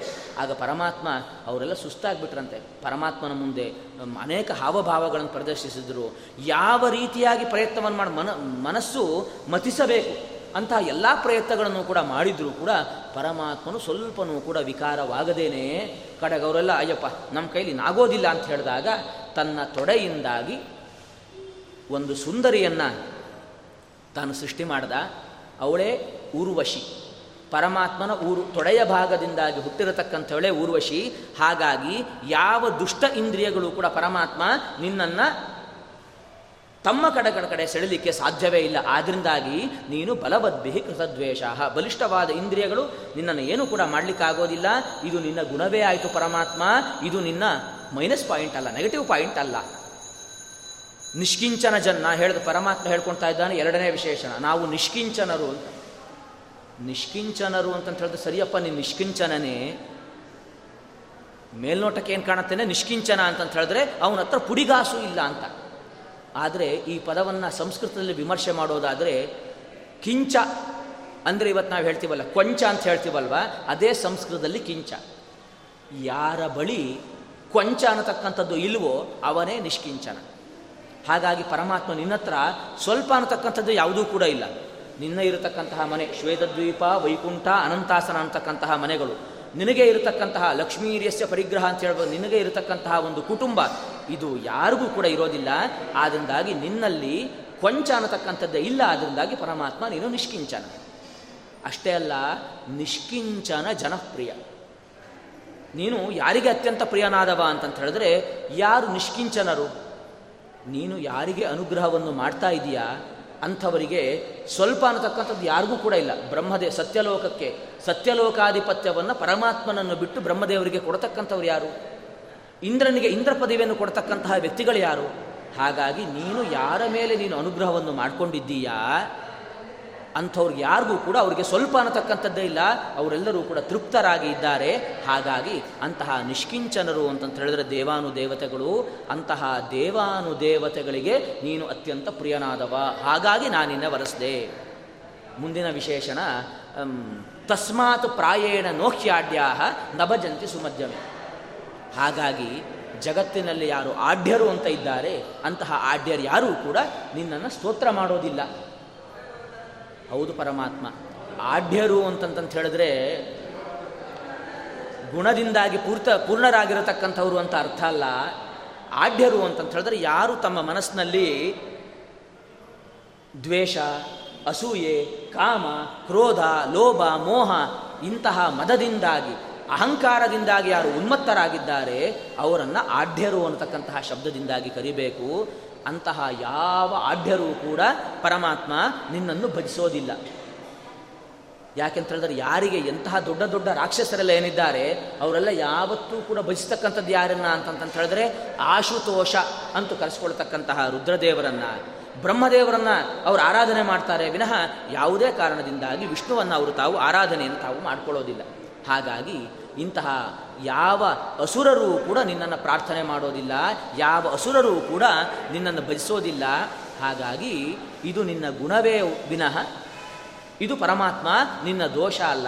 ಆದ ಕಾರಣದಿಂದಾಗಿ ನಾನು ಸರಿಯಾಗಿರತಕ್ಕಂತಹ ನಿರ್ಧಾರವನ್ನು ನಾನು ತೆಗೆದುಕೊಂಡಿದ್ದೇನೆ ಅಂತ ಈ ರೀತಿಯಾಗಿ ದಶಮಸ್ಕಂದಲ್ಲಿ ಒಂದು ಮಾತಲ್ಲ. ತನ್ನ ಬಗ್ಗೆ ಅನೇಕ ಮಾತುಗಳನ್ನು ಹೇಳಿದಾಗಿಯೂ ಕೂಡ ರಮಾದೇವಿ ಸ್ವಲ್ಪನೂ ಕೂಡ ವಿಚಲಿತಲಾಗಿಲ್ಲ ಹೀಗೆ ರಮಾ ವಿನೋದಿತ. ರಮೆಯ ಜೊತೆಗೆ ಎಷ್ಟು ವಿನೋದವನ್ನು ಮಾಡಿದರೂ ಕೂಡ ರಮೆ ಅದನ್ನು ಪರಮಾತ್ಮನ ಗುಣಗಳನ್ನಾಗೆ ಸ್ವೀಕಾರ ಮಾಡಿದ್ಲು ಹೊರತು ಪರಮಾತ್ಮನ ಯಾವ ದೌರ್ಬಲ್ಯವನ್ನು ಕೂಡ ತಾನು ಚಿಂತನೆ ಮಾಡಲಿಲ್ಲ, ಯಾಕಂದರೆ ಪರಮಾತ್ಮನಲ್ಲಿ ಅಂತಹ ದೌರ್ಭಾಗ್ಯ ಇಲ್ಲ ಅನ್ನೋ ವಿಷಯವನ್ನು ರಮಾ ವಿನೋದಿತ ಅನ್ನುವ ಶಬ್ದದಿಂದಾಗಿ ತಾನು ಕನಕದಾಸರು ತಾವು ಈ ಚಿಂತನೆಯನ್ನು ಕೊಡ್ತಾ ಇದ್ದಾರೆ. ಸಜ್ಜನಾನತ. ಇದೇ ಕಾರಣದಿಂದಾಗಿ ಪರಮಾತ್ಮ ನೀನು ಸಜ್ಜನ ಆನತ. ಸಜ್ಜನರು ಮಾತ್ರ ನಿನ್ನನ್ನು ಹೊಂತಾ ಇದ್ದಾರೆ. ನೀನೇ ಶರಣು ಅಂತ ನಿನಗೆ ನಮಸ್ಕಾರವನ್ನು ಮಾಡ್ತಾ ಇದ್ದಾರೆ. ಹಾಡಿದರೆ ಎನ್ನೊಡೆಯನ ಹಾಡುವೆ ಅಂತ ನಿನ್ನನ್ನೇ ಭಜಿಸ್ತಾ ಇದ್ದಾರೆ. ಹಾಗಾಗಿ ನೀನು ಸಜ್ಜನ ಆನತ. ಯಾರು ಸಜ್ಜನರು ಅಂತ ಇದ್ದಾರೋ, ಸತ್ ಅಂತಂತಂತ ಹೇಳಿದ್ರೆ ಸಾತ್ವಿಕರು ಅಂತ. ಜಗತ್ತಿನಲ್ಲಿ ಮೂರು ರೀತಿಯಾಗಿರತಕ್ಕಂತಹ ಜೀವರಾಶಿಗಳಿದ್ದಾರೆ. ಸಾತ್ವಿಕರು, ರಾಜಸರು, ತಾಮಸರು ಅಂತ. ಹಾಗಾಗಿ ಪರಮಾತ್ಮ ಯಾರಿಂದ ಆರಾಧಿಸಲ್ಪ, ಆರಾಧಿತನಾಗ್ತಾನೆ ಅಂತಂತ ಹೇಳಿದ್ರೆ ಸಜ್ಜನರು ಮಾತ್ರ ಭಗವಂತನನ್ನು ಆರಾಧನೆ ಮಾಡ್ತಾರೆ. ಬೇರೆ ಯಾರೂ ಕೂಡ ರಾಜಸರಾಗಲಿ, ತಾಮಸರಾಗಲಿ, ಅವರು ಯಾರೂ ಕೂಡ ಭಗವಂತನನ್ನು ಸರ್ವೋತ್ತಮತ್ವೇನ ಆರಾಧನೆ ಮಾಡೋದಿಲ್ಲ. ಹಾಗಾಗಿ ಪರಮಾತ್ಮ ಸಜ್ಜನಾನತ. ಯಾಕೆಂತ ಹೇಳಿದ್ರೆ ಕೆಟ್ಟವರು ಕೂಡ ಒಬ್ಬರಿಗೆ ನಮಸ್ಕಾರ ಮಾಡ್ತಾ ಇದ್ದಾರೆ ಅಂತಂತ ಹೇಳಿದ್ರೆ ಅವನನ್ನು ನಾವು ಹೆಂಗೆ ಚಿಂತನೆ ಮಾಡಬೇಕು? ಇದನ್ನು ರಾಮಾಯಣದಲ್ಲಿ ಈ ವಿಷಯವನ್ನು ತುಂಬ ಸ್ಪಷ್ಟವಾಗಿ ನಿರೂಪಣೆಯನ್ನು ಮಾಡ್ತಾರೆ. ರಾಮ ವಾಲಿಯನ್ನು ಕೊಂದದ್ದು ಸರಯೇ ಅಂತ ಚಿಂತನೆಯನ್ನು ಮಾಡುವ ಸಂದರ್ಭದಲ್ಲಿ ಒಂದು ಮಾತನ್ನು ಹೇಳ್ತಾರೆ. ವಾಲಿಯನ್ನು ಕೊಂದದ್ದು ಸರಿ, ಯಾಕೆಂದರೆ ರಾಮ ಮರೆಯಲ್ಲಿ ನಿಂತು ವಾಲಿಗೆ ತಾನು ಬಾಣವನ್ನು ಪ್ರಯೋಗ ಮಾಡ್ದ. ಇದ್ರ ಎಷ್ಟರ ಮಟ್ಟಿಗೆ ಸರಿ ಅಂತೆಲ್ಲ ಈ ವಿಷಯವನ್ನು ವಿಮರ್ಶೆಯನ್ನು ಮಾಡ್ತಕ್ಕಂತಹ ಸಂದರ್ಭದಲ್ಲಿ ಒಂದು ಮಾತನ್ನು ಹೇಳ್ತಾರೆ, ಒಂದು ಪಕ್ಷ ಏನಾದರೂ ಕೂಡ ವಾಲಿಗೆ ರಾಮಚಂದ್ರ ಕಾಣಿಸಿಕೊಂಡಿದ್ದ ಅಂತಂತ ಹೇಳಿದರೆ ವಾಲಿ ಏನು ಮಾಡ್ತಾ ಇದ್ದ? ತುಂಬ ಬುದ್ಧಿವಂತ ಅವನು. ಅವನು ಬಂದು ರಾಮಚಂದ್ರನ ಪಾದವನ್ನು ಗಟ್ಟಿಯಾಗಿ ಹಿಡ್ಕೊಂಡು ಬಿಡ್ತಾ ಇದ್ದ. ರಾಮ, ತಪ್ಪಾಯಿತು. ನೀನೇನು ಹೇಳ್ತೋ ಅದನ್ನು ನಾ ಅದಕ್ಕೆ ನಾನು ಬದ್ಧ. ನಿನಗೆ ಸುಗ್ರೀವನಿಗೆ ರಾಜ್ಯ ಕೊಡಬೇಕು, ಕೊಡ್ತೇನೆ.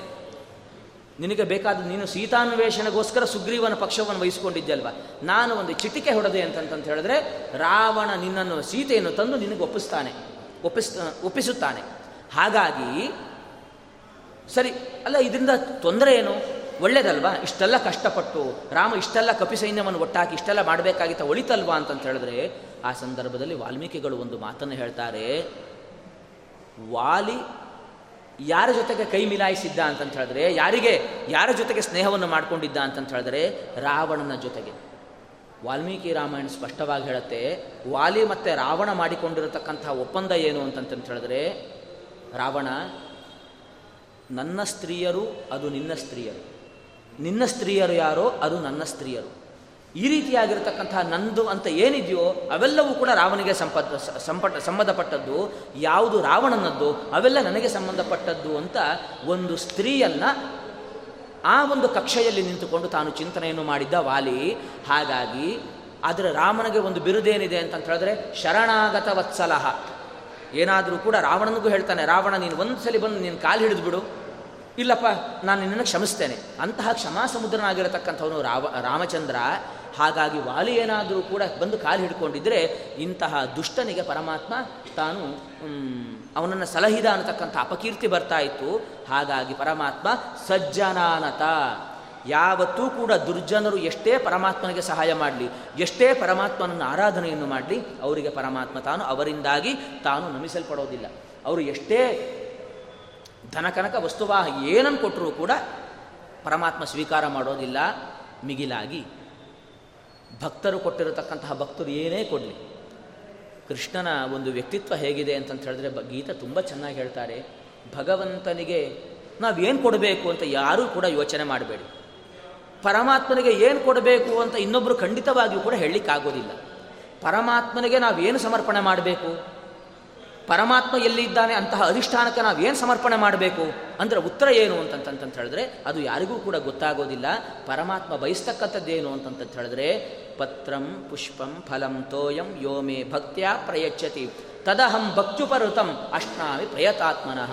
ಕೃಷ್ಣ ಪರಮಾತ್ಮ ಗೀತೆಯಲ್ಲಿ ಹೇಳ್ತಾ ಇದ್ದಾನೆ. ಇದರ ವಿಸ್ತಾರವನ್ನು ನಾನೇನು ಮಾಡೋದಿಲ್ಲ. ನೀವು ನನಗೆ ಪತ್ರ, ಪುಷ್ಪ, ಫಲ, ತೋಯ ಸುಲಭವಾಗಿ ಅರ್ಥ ಆಗತಕ್ಕಂಥದ್ದು ತೋಯ ಅಂದರೆ ನೀರು. ನಾವಿಷ್ಟೇ ಮಾಡೋದಲ್ವ? ಒಂದು ಸೌಟ್ ತೊಗೊಂಡ್ಬಿಡ್ತೇವೆ. ಧ್ಯಾಯಾಮಿ, ಧನಂ ಸ್ವರ್ಪಯಾಮಿ ಅವಾಹ್ಯಾಮಿ ಆವಾನ ಸ್ವರ್ಪಯಾಮಿ ಅಷ್ಟು ನೀರಿದ್ರು ಕೂಡ ಒಂದು ಸೌಟ್ ನೀರನ್ನು ಕೂಡ ನಮ್ಗೆ ಬಿಡಬೇಕು ಅನ್ನೋದಿಲ್ಲ. ಒಂದು ಸೌಟ್ ನೀರು ತೊಗೊಂಡು ಅದರಲ್ಲೇ ಹದಿನಾರು ಷೋಡಶೋಪಚಾರ ಪೂಜೆಯನ್ನು ಮುಗಿಸ್ಬಿಡ್ತೇವೆ.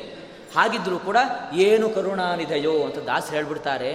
ಅದಕ್ಕೆ ಮುಂದೊಂದು ಮಾತು ಬರುತ್ತೆ. ಈಗ ಹೇಳ್ಬಿಡ್ತೇನೆ. ಅದನ್ನು ಮುಟ್ಟಕ್ಕಾಗತ್ತೋ ಇಲ್ಲ ನನಗೆ ಗೊತ್ತಿಲ್ಲ. ಪರಮಾತ್, ಅದಕ್ಕೆ ಪರಮಾತ್ಮನನ್ನು ನಾವು ಕಡೆಗೆ ಕೈ ಮುಗ್ದು ಹೇಳ್ತೇವೆ. ಅಪರಾಧ ಸಹಸ್ರಾಣಿ ಕ್ರಿಯಂತೆ ಅಹರ್ನಿಶಮ್ಮಯ. ಪರಮಾತ್ಮ ನೀನೇನಾದರೂ ಕೂಡ ನನಗೆ ಒಲಿದು ಇಷ್ಟೆಲ್ಲ ನನಗೆ ಸೌಭಾಗ್ಯವನ್ನು ಕೊಟ್ಟಿದ್ದೇನೆ ಅಂತಂತ ಹೇಳಿದ್ರೆ ಅದು ನಾವು ಕಾಲರ್ ಮೇಲ್ ಮಾಡ್ಕೊಡ್ಲಿಕ್ಕಿಲ್ಲ ಪರಮಾತ್ಮ. ಯಾಕೆ ಅಂತಂತ ಹೇಳಿದ್ರೆ ಒಬ್ಬ ಮನುಷ್ಯ ಹದಿನಾಲ್ಕು ವರ್ಷಗಳ ನಂತರ ಅವನೇನಾದರೂ ಕೂಡ ಬದುಕಿದ್ದಾನೆ ಅಂತಂತ ಹೇಳಿದ್ರೆ ಅವನು ಎಷ್ಟು ಅನಂತ ಜನ್ಮಳಿಗೆ ಬೇಕಾಗಿರತಕ್ಕಂತಹ ಕರ್ಮವನ್ನು ಕರ್ಮದ ಮೂಟೆಗಳನ್ನು ತಾನು ಸಂಗ್ರಹ ಮಾಡ್ಕೊಳ್ತಾನಂತೆ ಹಾಗಾಗಿ ನಾವೇನಾದರೂ ಕೂಡ, ಆದರೂ ಕೂಡ ಪರಮಾತ್ಮ ನನ್ನನ್ನು ಒಂದೊಂದು ಮೆಟ್ಟು ಮೇಲೇರಿಸ್ತಾ ಇದ್ದಾನೆ ಅಂತಂತ ಹೇಳಿದ್ರೆ ಅದಕ್ಕೆ ಕಾರಣ ಏನು ಅಂತಂತ ಹೇಳಿದ್ರೆ ಪರಮಾತ್ಮ ಕರುಣಾಸಾಗರ. ನೀವೇನೇ ಮಾಡಿ, ಪರಮಾತ್ಮ ಅದಕ್ಕೆ ಹೇಳ್ತಾನೆ, ನೀವೇನನ್ನೂ ಆದರೂ ಕೂಡ ಭಕ್ತಿಯಿಂದ ನೀವು ಸಮರ್ಪಣೆಯನ್ನು ಮಾಡಿ, ಅದನ್ನು ನಾನು ಸ್ವೀಕಾರ ಮಾಡ್ತೇನೆ. ನಿಮ್ಮ ನಿಮ್ಮ ಶಕ್ತಿ, ಅದು ಗೊತ್ತಿರತಕ್ಕಂಥದ್ದು ನಮಗೆ ಮಾತ್ರ. ನಾವು ದೇವರಿಗೆ ಎಷ್ಟು ಕೊಡಬಲ್ಲೆವು ಅಂತ ನಮಗೆ ಗೊತ್ತಾಗುತ್ತೆ ವಿನಃ ಅದು ಯಾರಿಗೂ ಕೂಡ ಗೊತ್ತಾಗೋದಿಲ್ಲ. ಹಾಗಾಗಿ ನೀವೆಲ್ಲೇ ಧರ್ಮಶಾಸ್ತ್ರವನ್ನು ನೋಡಿ ಯಾವುದು ಕೂಡ ಪರಮಾತ್ಮ ಹೇಳ್ತಕ್ಕಂತಹ ಎಲ್ಲಿ ಹೋದರೂ ಕೂಡ ಮಾತು ಹೇಳ್ತಕ್ಕಂಥದ್ದು ನೀವು ಯಾವುದನ್ನೇ ಮಾಡಿ, ಎಂತಹ ಕರ್ಮವನ್ನಾದರೆ ಮಾಡಿ, ಆದರೆ ಭಕ್ತಿಯಿಂದಾಗಿ ಕರ್ಮವನ್ನು ಭಗವಂತನಿಗೆ ಸಮರ್ಪಣಿಸಿ. ಭಕ್ತ್ಯಾತ್ಮನನ್ಯಯ ಶಕ್ಯ ಅನ್ನುವ ಮಾತನ್ನು ಪರಮಾತ್ಮ ಈ ನಿಟ್ಟಿನಲ್ಲೇ ತಾನು ಹೇಳಿರತಕ್ಕಂಥದ್ದು, ಸಜ್ಜನಾನತ. ಸಜ್ಜನರಿಂದಾಗಿ ಮಾತ್ರ ಪರಮಾತ್ಮ ತಾನು ನಮಸ್ಕರಿಸಲ್ಪಡ ನಮಸ್ಕೃತನಾಗ್ತಾನೆ ನಿಖಿಲ ಗುಣಭರಿತ. ಯಾಕೆ ಅಂತಂತ ಹೇಳಿದ್ರೆ ಪರಮಾತ್ಮನು ಯಾರಿಂದಲೋ ಸೇವೆಯನ್ನು ತಗೊಳ್ತಾ ಇದ್ದಾನೆ ಅಂತಂತ ಹೇಳಿದ್ರೆ ಪರಮಾತ್ಮ ಅದನ್ನು ಕೌಂಟ್ ಮಾಡೋದಿಲ್ಲಂತೆ ಕ್ಯಾಲ್ಕುಲೇಟ್ ಮಾಡೋದಿಲ್ಲ ಅದನ್ನು. ಓಹೋ, ನಾನೇನಾದರೂ ಕೂಡ ಇವನಿಗೆ ಅಷ್ಟು ಕೊಟ್ಟರೆ ಅವನೇನು ಮಾಡ್ತಾನೆ? ನನಗೊಂದಿಷ್ಟು ಕೊಡ್ತಾನೆ ಅಂತಕ್ಕಂತಹ ಚಿಂತನೆ ಪರಮಾತ್ಮನಿಗಿಲ್ಲ. ಯಾಕೆ ಸಜ್ಜನರಿಂದಾಗಿ ಪಾತ್ರ ತಾನು ನಮಸ್ಕೃತನಾಗ್ತಾನೆ ಅಂತಂತ ಹೇಳಿದ್ರೆ, ಅವರೂ ಕೂಡ ಭಗವಂತನಿಗೆ, ಭಗವಂತನ ಹತ್ರ ಏನೂ ಕೂಡ ಕೇಳೋದಿಲ್ಲ. ಭಗವಂತ ಏನಾದರೂ ಕೊಟ್ಟರು ಅಂತ ಹೇಳಿದ್ರೆ ಭಕ್ತರು ಏನು ಮಾಡ್ತಾರೆ? ಶ್ರೀಕೃಷ್ಣಾರ್ಪಣ ಮಸ್ತು ಅಂತ ಭಗ, ಭಗವಂತನಿಗೆ ಸಮರ್ಪಣೆಯನ್ನು ಮಾಡ್ತಾರೆ. ಹಾಗಾಗಿ ಭಕ್ತರಿಂದಾಗಿ ಪರಮಾತ್ಮನಿಗೆ ಆಗಬೇಕಾದದ್ದು ಏನೂ ಕೂಡ ಇಲ್ಲ. ಯಾಕೆ? ಅನ್ನೋದಕ್ಕೆ ಕಾರಣವನ್ನು ಕೊಡ್ತಾರೆ. ನಿಖಿಲ ಗುಣಭರಿತ. ಜಗತ್ತಿನಲ್ಲಿ ಯಾವುದ್ಯಾವುದು ಒಳ್ಳೆಯ ಗುಣಗಳು ಅಂತ ಇದೆಯೋ, ಎಲ್ಲ ಗುಣಗಳು ಕೂಡ ಅದು ಪರಮಾತ್ಮನಲ್ಲೇ ಆಶ್ರಿತವಾಗಿದೆ. ಅದನ್ನು ನಮಗೆ ಚಿಂತನೆ ಮಾಡಲಿಕ್ಕಾಗೋದಿಲ್ಲ ಅದಕ್ಕೆ ಹೇಳ್ತಾರೆ, ಇದು ಈ ನೂರ ಎಂಟು ಪದ್ಯದಲ್ಲಿ ಎಷ್ಟು ಎಷ್ಟು ಪರಮಾತ್ಮನ ಗುಣಗಳನ್ನು ಹೇಳಿದ್ದಾರೋ ಈ ಗುಣಗಳನ್ನೆಲ್ಲ ನಾವು ಅನುಸಂಧಾನವನ್ನು ಮಾಡಿಕೊಳ್ಬೇಕು. ಸಕಲ ಸದ್ಗುಣಗಳು ಕೂಡ ಪರಮಾತ್ಮನನ್ನೇ ಆಶ್ರಯಿಸಿದೆ. ಶಾಸ್ತ್ರದ ಇನ್ನೊಂದು ಥರ ಹೇಳುತ್ತೆ. ಭಗವಂತನಲ್ಲಿ ಅನಂತ ಗುಣಗಳಿದೆ. ಆ ಅನಂತ ಗುಣಗಳಲ್ಲಿಯೂ ಕೂಡ ಅನಂತ ಗುಣಗಳಿದೆ ಅಂತ ಹೇಳ್ತಾರೆ. ಇದು ಅರ್ಥ ಮಾಡ್ಕೊಳ್ಳಿಕ್ಕೆ ಯಾರಿಂದಲೂ ಕೂಡ ಸಾಧ್ಯವಾಗೋದಿಲ್ಲ. ನಾವೊಂದು ಚೂರು ಅರ್ಥ ಮಾಡ್ಕೊಳ್ಳೋದಾದರೆ ಸುಖದಲ್ಲಿಯೂ ಕೂಡ ಡಿಸ್ಕ್ರಿಮಿನೇಷನ್ ತಾರತಮ್ಯ ಇದೆ. ನಮಗೆ ಯಾರಾದರೂ ಕೂಡ ಹತ್ತು ರೂಪಾಯಿ ಕೊಟ್ಟಾಗ ಒಂದು ಆನಂದ, ಸಂತೋಷ ಆಗಲು ಸಂತೋಷ ಆಗತ್ತೆ. ಆ ಆನಂದಕ್ಕೂ ನಮಗೆ ಯಾರು ನೂರು ರೂಪಾಯಿ ಕೊಟ್ಟಾಗ ಆಗ್ತಕ್ಕಂಥ ಆನಂದಕ್ಕೂ ಎಲ್ಲವನ್ನು ಕೂಡ ನಾವೇನು ಕರಿತೇವೆ? ಆನಂದವೋ, ಮೋದವೋ, ಸುಖವೋ ಅಂತೇನೋ ಕರಿತೀವಲ್ವ? ಹಾಗಾಗಿ ಆನಂದದಲ್ಲಿಯೂ ಕೂಡ ಏನಿದೆ ಅಂತಂತ ಹೇಳಿದ್ರೆ ತಾರತಮ್ಯಗಳಿದೆ. ದುಃಖದಲ್ಲೂ ಕೂಡ ತಾರತಮ್ಯ ಇದೆ. ಮುಳುಚುಚ್ಚಾಗ ಆಗತಕ್ಕಂತಹ ದುಃಖ ದೊಡ್ಡ ಏನೋ ಅಪಘಾತವಾಗತಕ್ಕಂತಹ ಅಪಘಾತವಾದ ಆಗತಕ್ಕಂಥ ದುಃಖ ಯಾವ ಯಾವ ಗುಣಗಳಿದೆ ಜ್ಞಾನದಲ್ಲಿಯೂ ಕೂಡ ತಾರತಮ್ಯ ಇದೆ. ಹಾಗಾಗಿ ಸುಖ ಅನ್ನತಕ್ಕಂತಹ ಒಂದು ಗುಣವನ್ನು ನಾವು ತಗೊಂಡ್ರೆ ಸುಖದಲ್ಲಿಯೂ ಕೂಡ ಅನಂತ, ಅನಂತತ್ವ ಇದೆ. ಹಾಗಾಗಿ ಇಂತಹ ಪರಮಾತ್ಮ ಅನಂತ ಗುಣವುಳ್ಳವನು ಅನಂತ ಗುಣಗಳು ಅನಂತ ಗುಣಗಳು ಕೂಡ ಪರಮಾತ್ಮನಲ್ಲಿ ಅನಂತವಾಗಿಯೇ ಇದೆ ಅಂತ ಇದು ಯಾರ ಅನುಭವಕ್ಕೂ ಕೂಡ ಬರೋದಿಲ್ಲ. ಬಾಯಿಂದ ಬಾಯಿಗೆ ಹೇಳಬೇಕಷ್ಟೇ ವಿನಃ ಅದು ಹೇಗೆ ಅಂತ ಹೇಳಿದ್ರೆ ಅದಕ್ಕೆ ಪರಮಾತ್ಮನಿಗೆ ಮುಂದೆ ಹೇಳ್ತಾರೆ. ಯಾವುದೋ ಅನುಪಮಚಾರಿತ ಮುಂದಿನ ಪದ್ಯದಲ್ಲಿ ಹೇಳ್ತಾರೆ. ಪರಮಾತ್ಮನಿಗೆ ಯಾವುದೇ ದೃಷ್ಟಾಂತವನ್ನು ಕೂಡ ಪರಮಾತ್ಮನಿಗೆ ಕೊಡಲಿಕ್ಕಾಗೋದಿಲ್ಲ. ಅದನ್ನು ಹಾಗೆ ಅರ್ಥವನ್ನು ಮಾಡಿಕೊಳ್ಬೇಕು. ನಿಖಿಲ ಗುಣಭರಿತ. ಪರಮಾತ್ಮ ಸಕಲ ಸದ್ಗುಣಗಣ ಖಣಿ ಅಂತ ನಾವು ಚಿಂತನೆಯನ್ನು ಮಾಡ್ಕೊಳ್ಬೇಕು. ಇದು ನಾರಾಯಣ ಶಬ್ದಾರ್ಥ. ನಾರಾಯಣ ಅಂತಂತ ಹೇಳಿದ್ರೆ ದೋಷಕ್ಕೆ ವಿಪರೀತವಾದದ್ದು ಗುಣಗಳು. ಅಂತಹ ಗುಣಗಳಿಗೆ ನಾರ ಅಂತಂತ ಹೇಳಿದ್ರೆ ಗುಣಗಳು, ಅಂತಹ ಗುಣಗಳಿಗೆ ಪರಮಾತ್ಮ ಅಯನ ಆಶ್ರಯನಾಗಿದ್ದಾನೆ. ಇದನ್ನೇ ನಿಖಿಲ ಗುಣಭರಿತ. ಏನು ನಾರಾಯಣಂ ನಿಖಿಲ ಪೂರ್ಣ ಗುಣೈಕ ದೇಹಂ ಅಂತ ನಾವೇನು ಅನುವ್ಯಾಖ್ಯಾನದಲ್ಲಿ ನಾವು ಚಿಂತನೆಯನ್ನು ಮಾಡ್ತೇವೆ, ಅದರ ಸಾರವನ್ನು ಕೊಡ್ತಾ ಇದ್ದಾರೆ, ನಿಖಿಲ ಗುಣಭರಿತ. ಭಾವಜಾರಿ ಪ್ರಿಯ, ಮುಂದಿನ ವಿಶೇಷಣ ಭಾವಜಾರಿ ಪ್ರಿಯ. ಪರಮಾತ್ಮನಿಗೆ ಪರಮಾತ್ಮನ ಮನಸ್ಸಿನಿಂದಾಗಿ ಹುಟ್ಟಿರತಕ್ಕಂಥವ ಕಾಮ. ಅದಕ್ಕೆ ಅವನಿಗೆ ಇನ್ನೊಂದು ಹೆಸರು ಏನು ಅಂದರೆ ಮನಸಿಜ ಅಂತ ಅವನಿಗೆ ಹೆಸರು. ಪರಮಾತ್ಮನ ಮನಸ್ಸಿನಿಂದಾಗಿ ಹುಟ್ಟಿರತಕ್ಕಂಥವ. ಪರಮಾತ್ಮನ ಒಂದೊಂದು ಅವಯವಗಳಿಂದಾಗಿ ನಾವು ಪುರುಷ ಸೂಕ್ತವನ್ನು ಚಿಂತನೆ ಮಾಡುವ ಸಂದರ್ಭದಲ್ಲಿ ಮುಖದಿಂದ್ರಶ್ಚಾಗ್ನಿಶ್ಚ ಪ್ರಾಣಾದ್ವಾಯುರಾಜಾಯತ ಅಂತ ಹೇಳಬೇಕಾದ್ರೆ ಪರಮಾತ್ಮನ ಒಂದೊಂದು ಅವಯವಗಳಿಂದಾಗಿ ಅದು ಕಾಲ ಬೇರೆ, ಅದು ಸೃಷ್ಟಿಯ ಪ್ರಾರಂಭದಲ್ಲಿ ಹೇಳ್ತಿರತಕ್ಕಂಥದ್ದು ಪರಮಾತ್ಮನ. ಹಾಗಾಗಿ ಪರಮಾತ್ಮನ ಒಂದೊಂದು ಅವಯವಗಳಿಂದಾಗಿ ಒಂದೊಂದು ದೇವತೆಗಳಿಗೆ ಸೃಷ್ಟರಾಗಿದ್ದಾರೆ. ಅದೇ ರೀತಿಯಾಗಿ ಯಾವುದೋ ಒಂದು ಸಂದರ್ಭದಲ್ಲಿ ಪರಮಾತ್ಮನ ಮನಸ್ಸಿನಿಂದಾಗಿ ಹುಟ್ಟಿದವ ಆದ ಕಾರಣದಿಂದಾಗಿ ಕಾಮನಿಗೆ ಕಾಮ ಅಂದರೆ ಮನ್ಮಥ. ರತಿಪತಿ ಅಂತ ನಾವು ಹೇಳ್ತೀವಲ್ವ? ಅಂತಹ ರತಿಪತಿಯಾದ ಮನ್ಮಥ ಅವನು ಭಾವಜ. ಭಾವ ಅಂದರೆ ಮನಸ್ಸು. ಪರಮಾತ್ಮನ ಭಾವ ಮನಸ್ಸಿನಿಂದಾಗಿ ಜ, ಹುಟ್ಟಿರತಕ್ಕಂಥವ. ಜ ಅಂದರೆ ಜಾಯತೆ. ಹುಟ್ಟಿದವ ಅಂತರ್ಥ ಇಂತಹ ಭಾವಜ ಕಾಮನಿಗೆ ಅರಿ. ಶತ್ರುವಾದವ ಯಾರು ಅಂತಂತಂತ ಹೇಳಿದ್ರೆ ನಮ್ಗೆ ಗೊತ್ತು ರುದ್ರದೇವರು, ಮಹರುದ್ರದೇವರು. ಯಾವಾಗ ರುದ್ರದೇವರು ತಾವು ತಪಸ್ಸಿಗೆ ಕುಳಿತುಕೊಂಡಿರತಕ್ಕಂತಹ ಸಂದರ್ಭದಲ್ಲಿ ರುದ್ರದೇವರ ಮನಸ್ಸನ್ನೇ ಮನೋಭಿಮಾನಿಗಳಾಗಿರತಕ್ಕಂತಹ ರುದ್ರದೇವರ ಮನಸ್ಸನ್ನೇ ಬೇರೆ ಬಾಣ ಏನಾದರೂ ಕೂಡ ಹೊಡಿತು ಅಂತಂತ ಹೇಳಿದ್ರೆ ಏನಾಗತ್ತೆ? ಒಂದಿರತಕ್ಕಂತಹ ವಸ್ತು ಎರಡಾಗತ್ತೆ. ಆದರೆ ಈ ಕಾಮನಿಗೆ ಐದು ಬಾಣಗಳಿದೆ. ಅರವಿಂದ, ಮಶೋಕಂಚ, ಚೂತಂಚ, ನವಪಲ್ಲಿಕ, ನವಮಲ್ಲಿಕ ಅಂತ ಹೇಳಿಬಿಟ್ಟು, ಆ, ಅವನಿಗೆ ಪಂಚಬಾಣನ ಪಿತ, ಪಂಚಬಾಣ ಅಂತ ಮನ್ಮಥನಿಗೆ ಹೆಸರು. ಪಂಚಬಾಣನ ಪಿತ ಅಂತ ಹೇಳ್ತಾರೆ ಪರಮಾತ್ಮ. ಹಾಗಾಗಿ ಯಾರ ಮೇಲೆ ಈ ಮನ್ಮಥ ತನ್ನಲ್ಲಿರತಕ್ಕಂತಹ ಐದು ಬಾಣಗಳನ್ನು ಪ್ರಯೋಗ ಮಾಡ್ತಾರೆ, ವಸ್ತು ಎರಡಾಗೋದಿಲ್ಲ. ಎರಡಾಗಿರತಕ್ಕಂತಹ ವಸ್ತು ಒಂದಾಗತ್ತೆ. ಪುರುಷನ ಮೇಲಾಗಲಿ, ಸ್ತ್ರೀಯರ ಮೇಲಾಗಲಿ ಕಾಮ ತನ್ನ ದೃಷ್ಟಿಯನ್ನು ಬಿಟ್ಟ ಅಂತಂತ ಹೇಳಿದ್ರೆ ಆ ಮನಸ್ಸಿನಲ್ಲಿ ಅನುರಾಗ ಮೂಡತ್ತೆ. ಪ್ರಕೃತಿ ನನಗೆ ಬೇಕು ಅಂತಂತನ್ಸತ್ತೆ. ಪ್ರಕೃತಿ ಸಹಜವಾಗಿರತಕ್ಕಂತಹ ಆ ಕಾಮ ನನಗೆ ಬೇಕು, ಸ್ತ್ರೀಯ ಸಹವಾಸ ಬೇಕು ನನಗೆ ಅನೇಕ ಪದಾರ್ಥಗಳು ಬೇಕು ಅನ್ನತಕ್ಕಂತಹ ಬಯಕೆ ಉಂಟಾಗುತ್ತೆ. ಹಾಗಾಗಿ ರುದ್ರದೇವರು ಭಗವಂತನ ಉಪಾಸನೆಯನ್ನು ಮಾಡಬೇಕಾದರೆ ಅಂತಹ ಮನೋಭಿಮಾನಗಳಾಗಿರತಕ್ಕಂತಹ ರುದ್ರದೇವರ ಮೇಲೆ ಇಂತಹ ಪಂಚಬಾಣವನ್ನು ತಾನು ಬಿಟ್ಟಿರತಕ್ಕಂತಹ ಸಂದರ್ಭದಲ್ಲಿ ಕಾಮವನ್ನು ಗೆದ್ದರು ರುದ್ರದೇವರು ಕ್ರೋಧವಶರಾಗ್ತಾ ಇದ್ದಾರೆ. ತಮ್ಮ ತ್ರಿಲೋಚನ ವಿಲೋಚನೆ ಲಸತಿತೆ ಲಲಾಮಾಯಿತೆ ಅಂತ ಹೇಳಬೇಕಾದ್ರೆ ತ್ರಿಲೋಚನರಾಗಿರತಕ್ಕಂತಹ ಮಹರುದ್ರದೇವರು ತಮ್ಮ, ಆ, ಕಣ್ಣಿನಿಂದಾಗಿ, ಆ, ಭಾವಜನನ, ಮನಸ್ಸಿಜನಾಗಿರತಕ್ಕಂತಹ ಪಾ, ಕುಮಾರನನ್ನು, ಆ, ಮನ್ಮಥನನ್ನು ತಾವು ಸುಡ್ತಾರೆ. ಕಾಮಕ್ಕೆ ಸೋತು, ಕಾಮವನ್ನು ಗೆದ್ದು ಕ್ರೋಧಕ್ಕೆ ವಶರಾಗಿಬಿಡ್ತಾರೆ. ಇಲ್ಲಿ ಹಾಗಾಗಿ ಅಂತಹ ಭಾವಜಾರಿ ಕಾಮವನ್ನು ಗೆದ್ದಿರತಕ್ಕಂತಹ, ಕಾಮನ ಶತ್ರುರಾಗಿರತಕ್ಕಂಥವರು ಮಹರುದ್ರದೇವರು, ಅಂತಹ ಮಹರುದ್ರದೇವರು ಎಷ್ಟು ಚೆನ್ನಾಗಿ ಹೇಳಿಬಿಡ್ತಾ ಇದ್ದಾರೆ ಅಂದರೆ ಜಗದೇಕನಾಥ ಮುಖ್ಯ ಪ್ರಾಣದೇವರು ಪರಮಾತ್ಮನಿಗೆ ನಮಿಸ್ತಾರೆ. ಸರ್ವೋತ್ತಮತ್ವೇನ ನಿಮ್ಮ ರಮಾ ವಿನೋದಿತ ಲಕ್ಷ್ಮಿಯೂ ಕೂಡ ಅವನಿಗೆ ನಮಸ್ಕೊಳ್ತಾರೆ ಇನ್ನು ರಾ ಭಾವಜಾರಿಪ್ರಿಯ ರುದ್ರದೇವರು ಕೂಡ ಪರಮಾತ್ಮನಿಗೆ ನಮಿಸ್ತಾರೆ.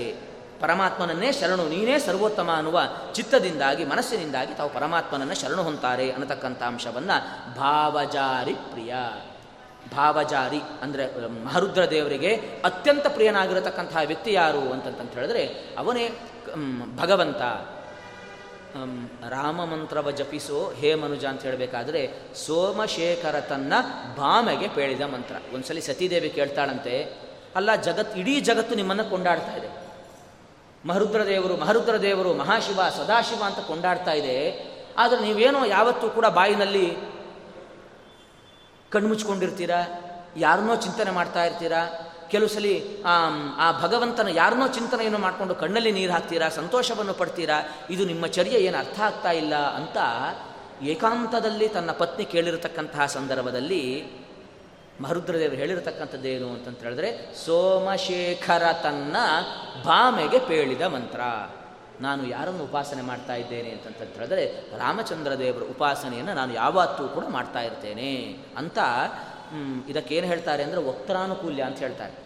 ಅಂದರೆ ಎಲ್ಲಿ ಶ್ರೋತ್ರಾನುಕೂಲ್ಯ, ಪ್ರಸಂಗಾನುಕೂಲ್ಯ ವಕ್ತಾನುಕೂಲ್ಯ ಮೂರು ಕೂಡ ಇದ್ದಾಗ ಇದ್ರ ಬಗ್ಗೆ ವಿಸ್ತರಣೆ ಮಾಡೋದಿಲ್ಲ.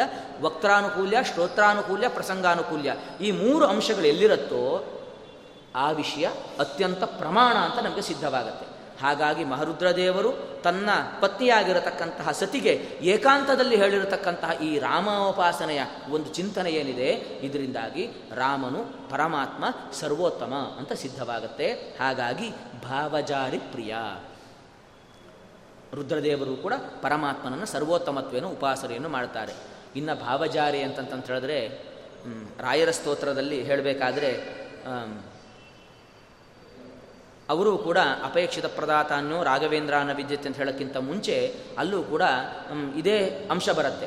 ಅಂದರೆ ಭಾವಜಾರಿಗಳು ಅಂತಂತ ಹೇಳಿದ್ರೆ ರಾಘವೇಂದ್ರ ಸ್ವಾಮಿಗಳು, ವ್ಯಾಸತೀರ್ಥರು, ವಾದಿರಾಜರು, ಇವರೆಲ್ಲರೂ ಕೂಡ ಅಪರೋಕ್ಷ ಜ್ಞಾನಿಗಳಾಗಿರ್ತಕ್ಕಂತಹ ದಾಸವರ್ಯರು, ಇವರೆಲ್ಲರೂ ಕೂಡ ಮೊದಲು ಗೆದ್ದದ್ದು ಯಾರನ್ನ ಅಂತಂತ ಹೇಳಿದ್ರೆ ಕಾಮವನ್ನು.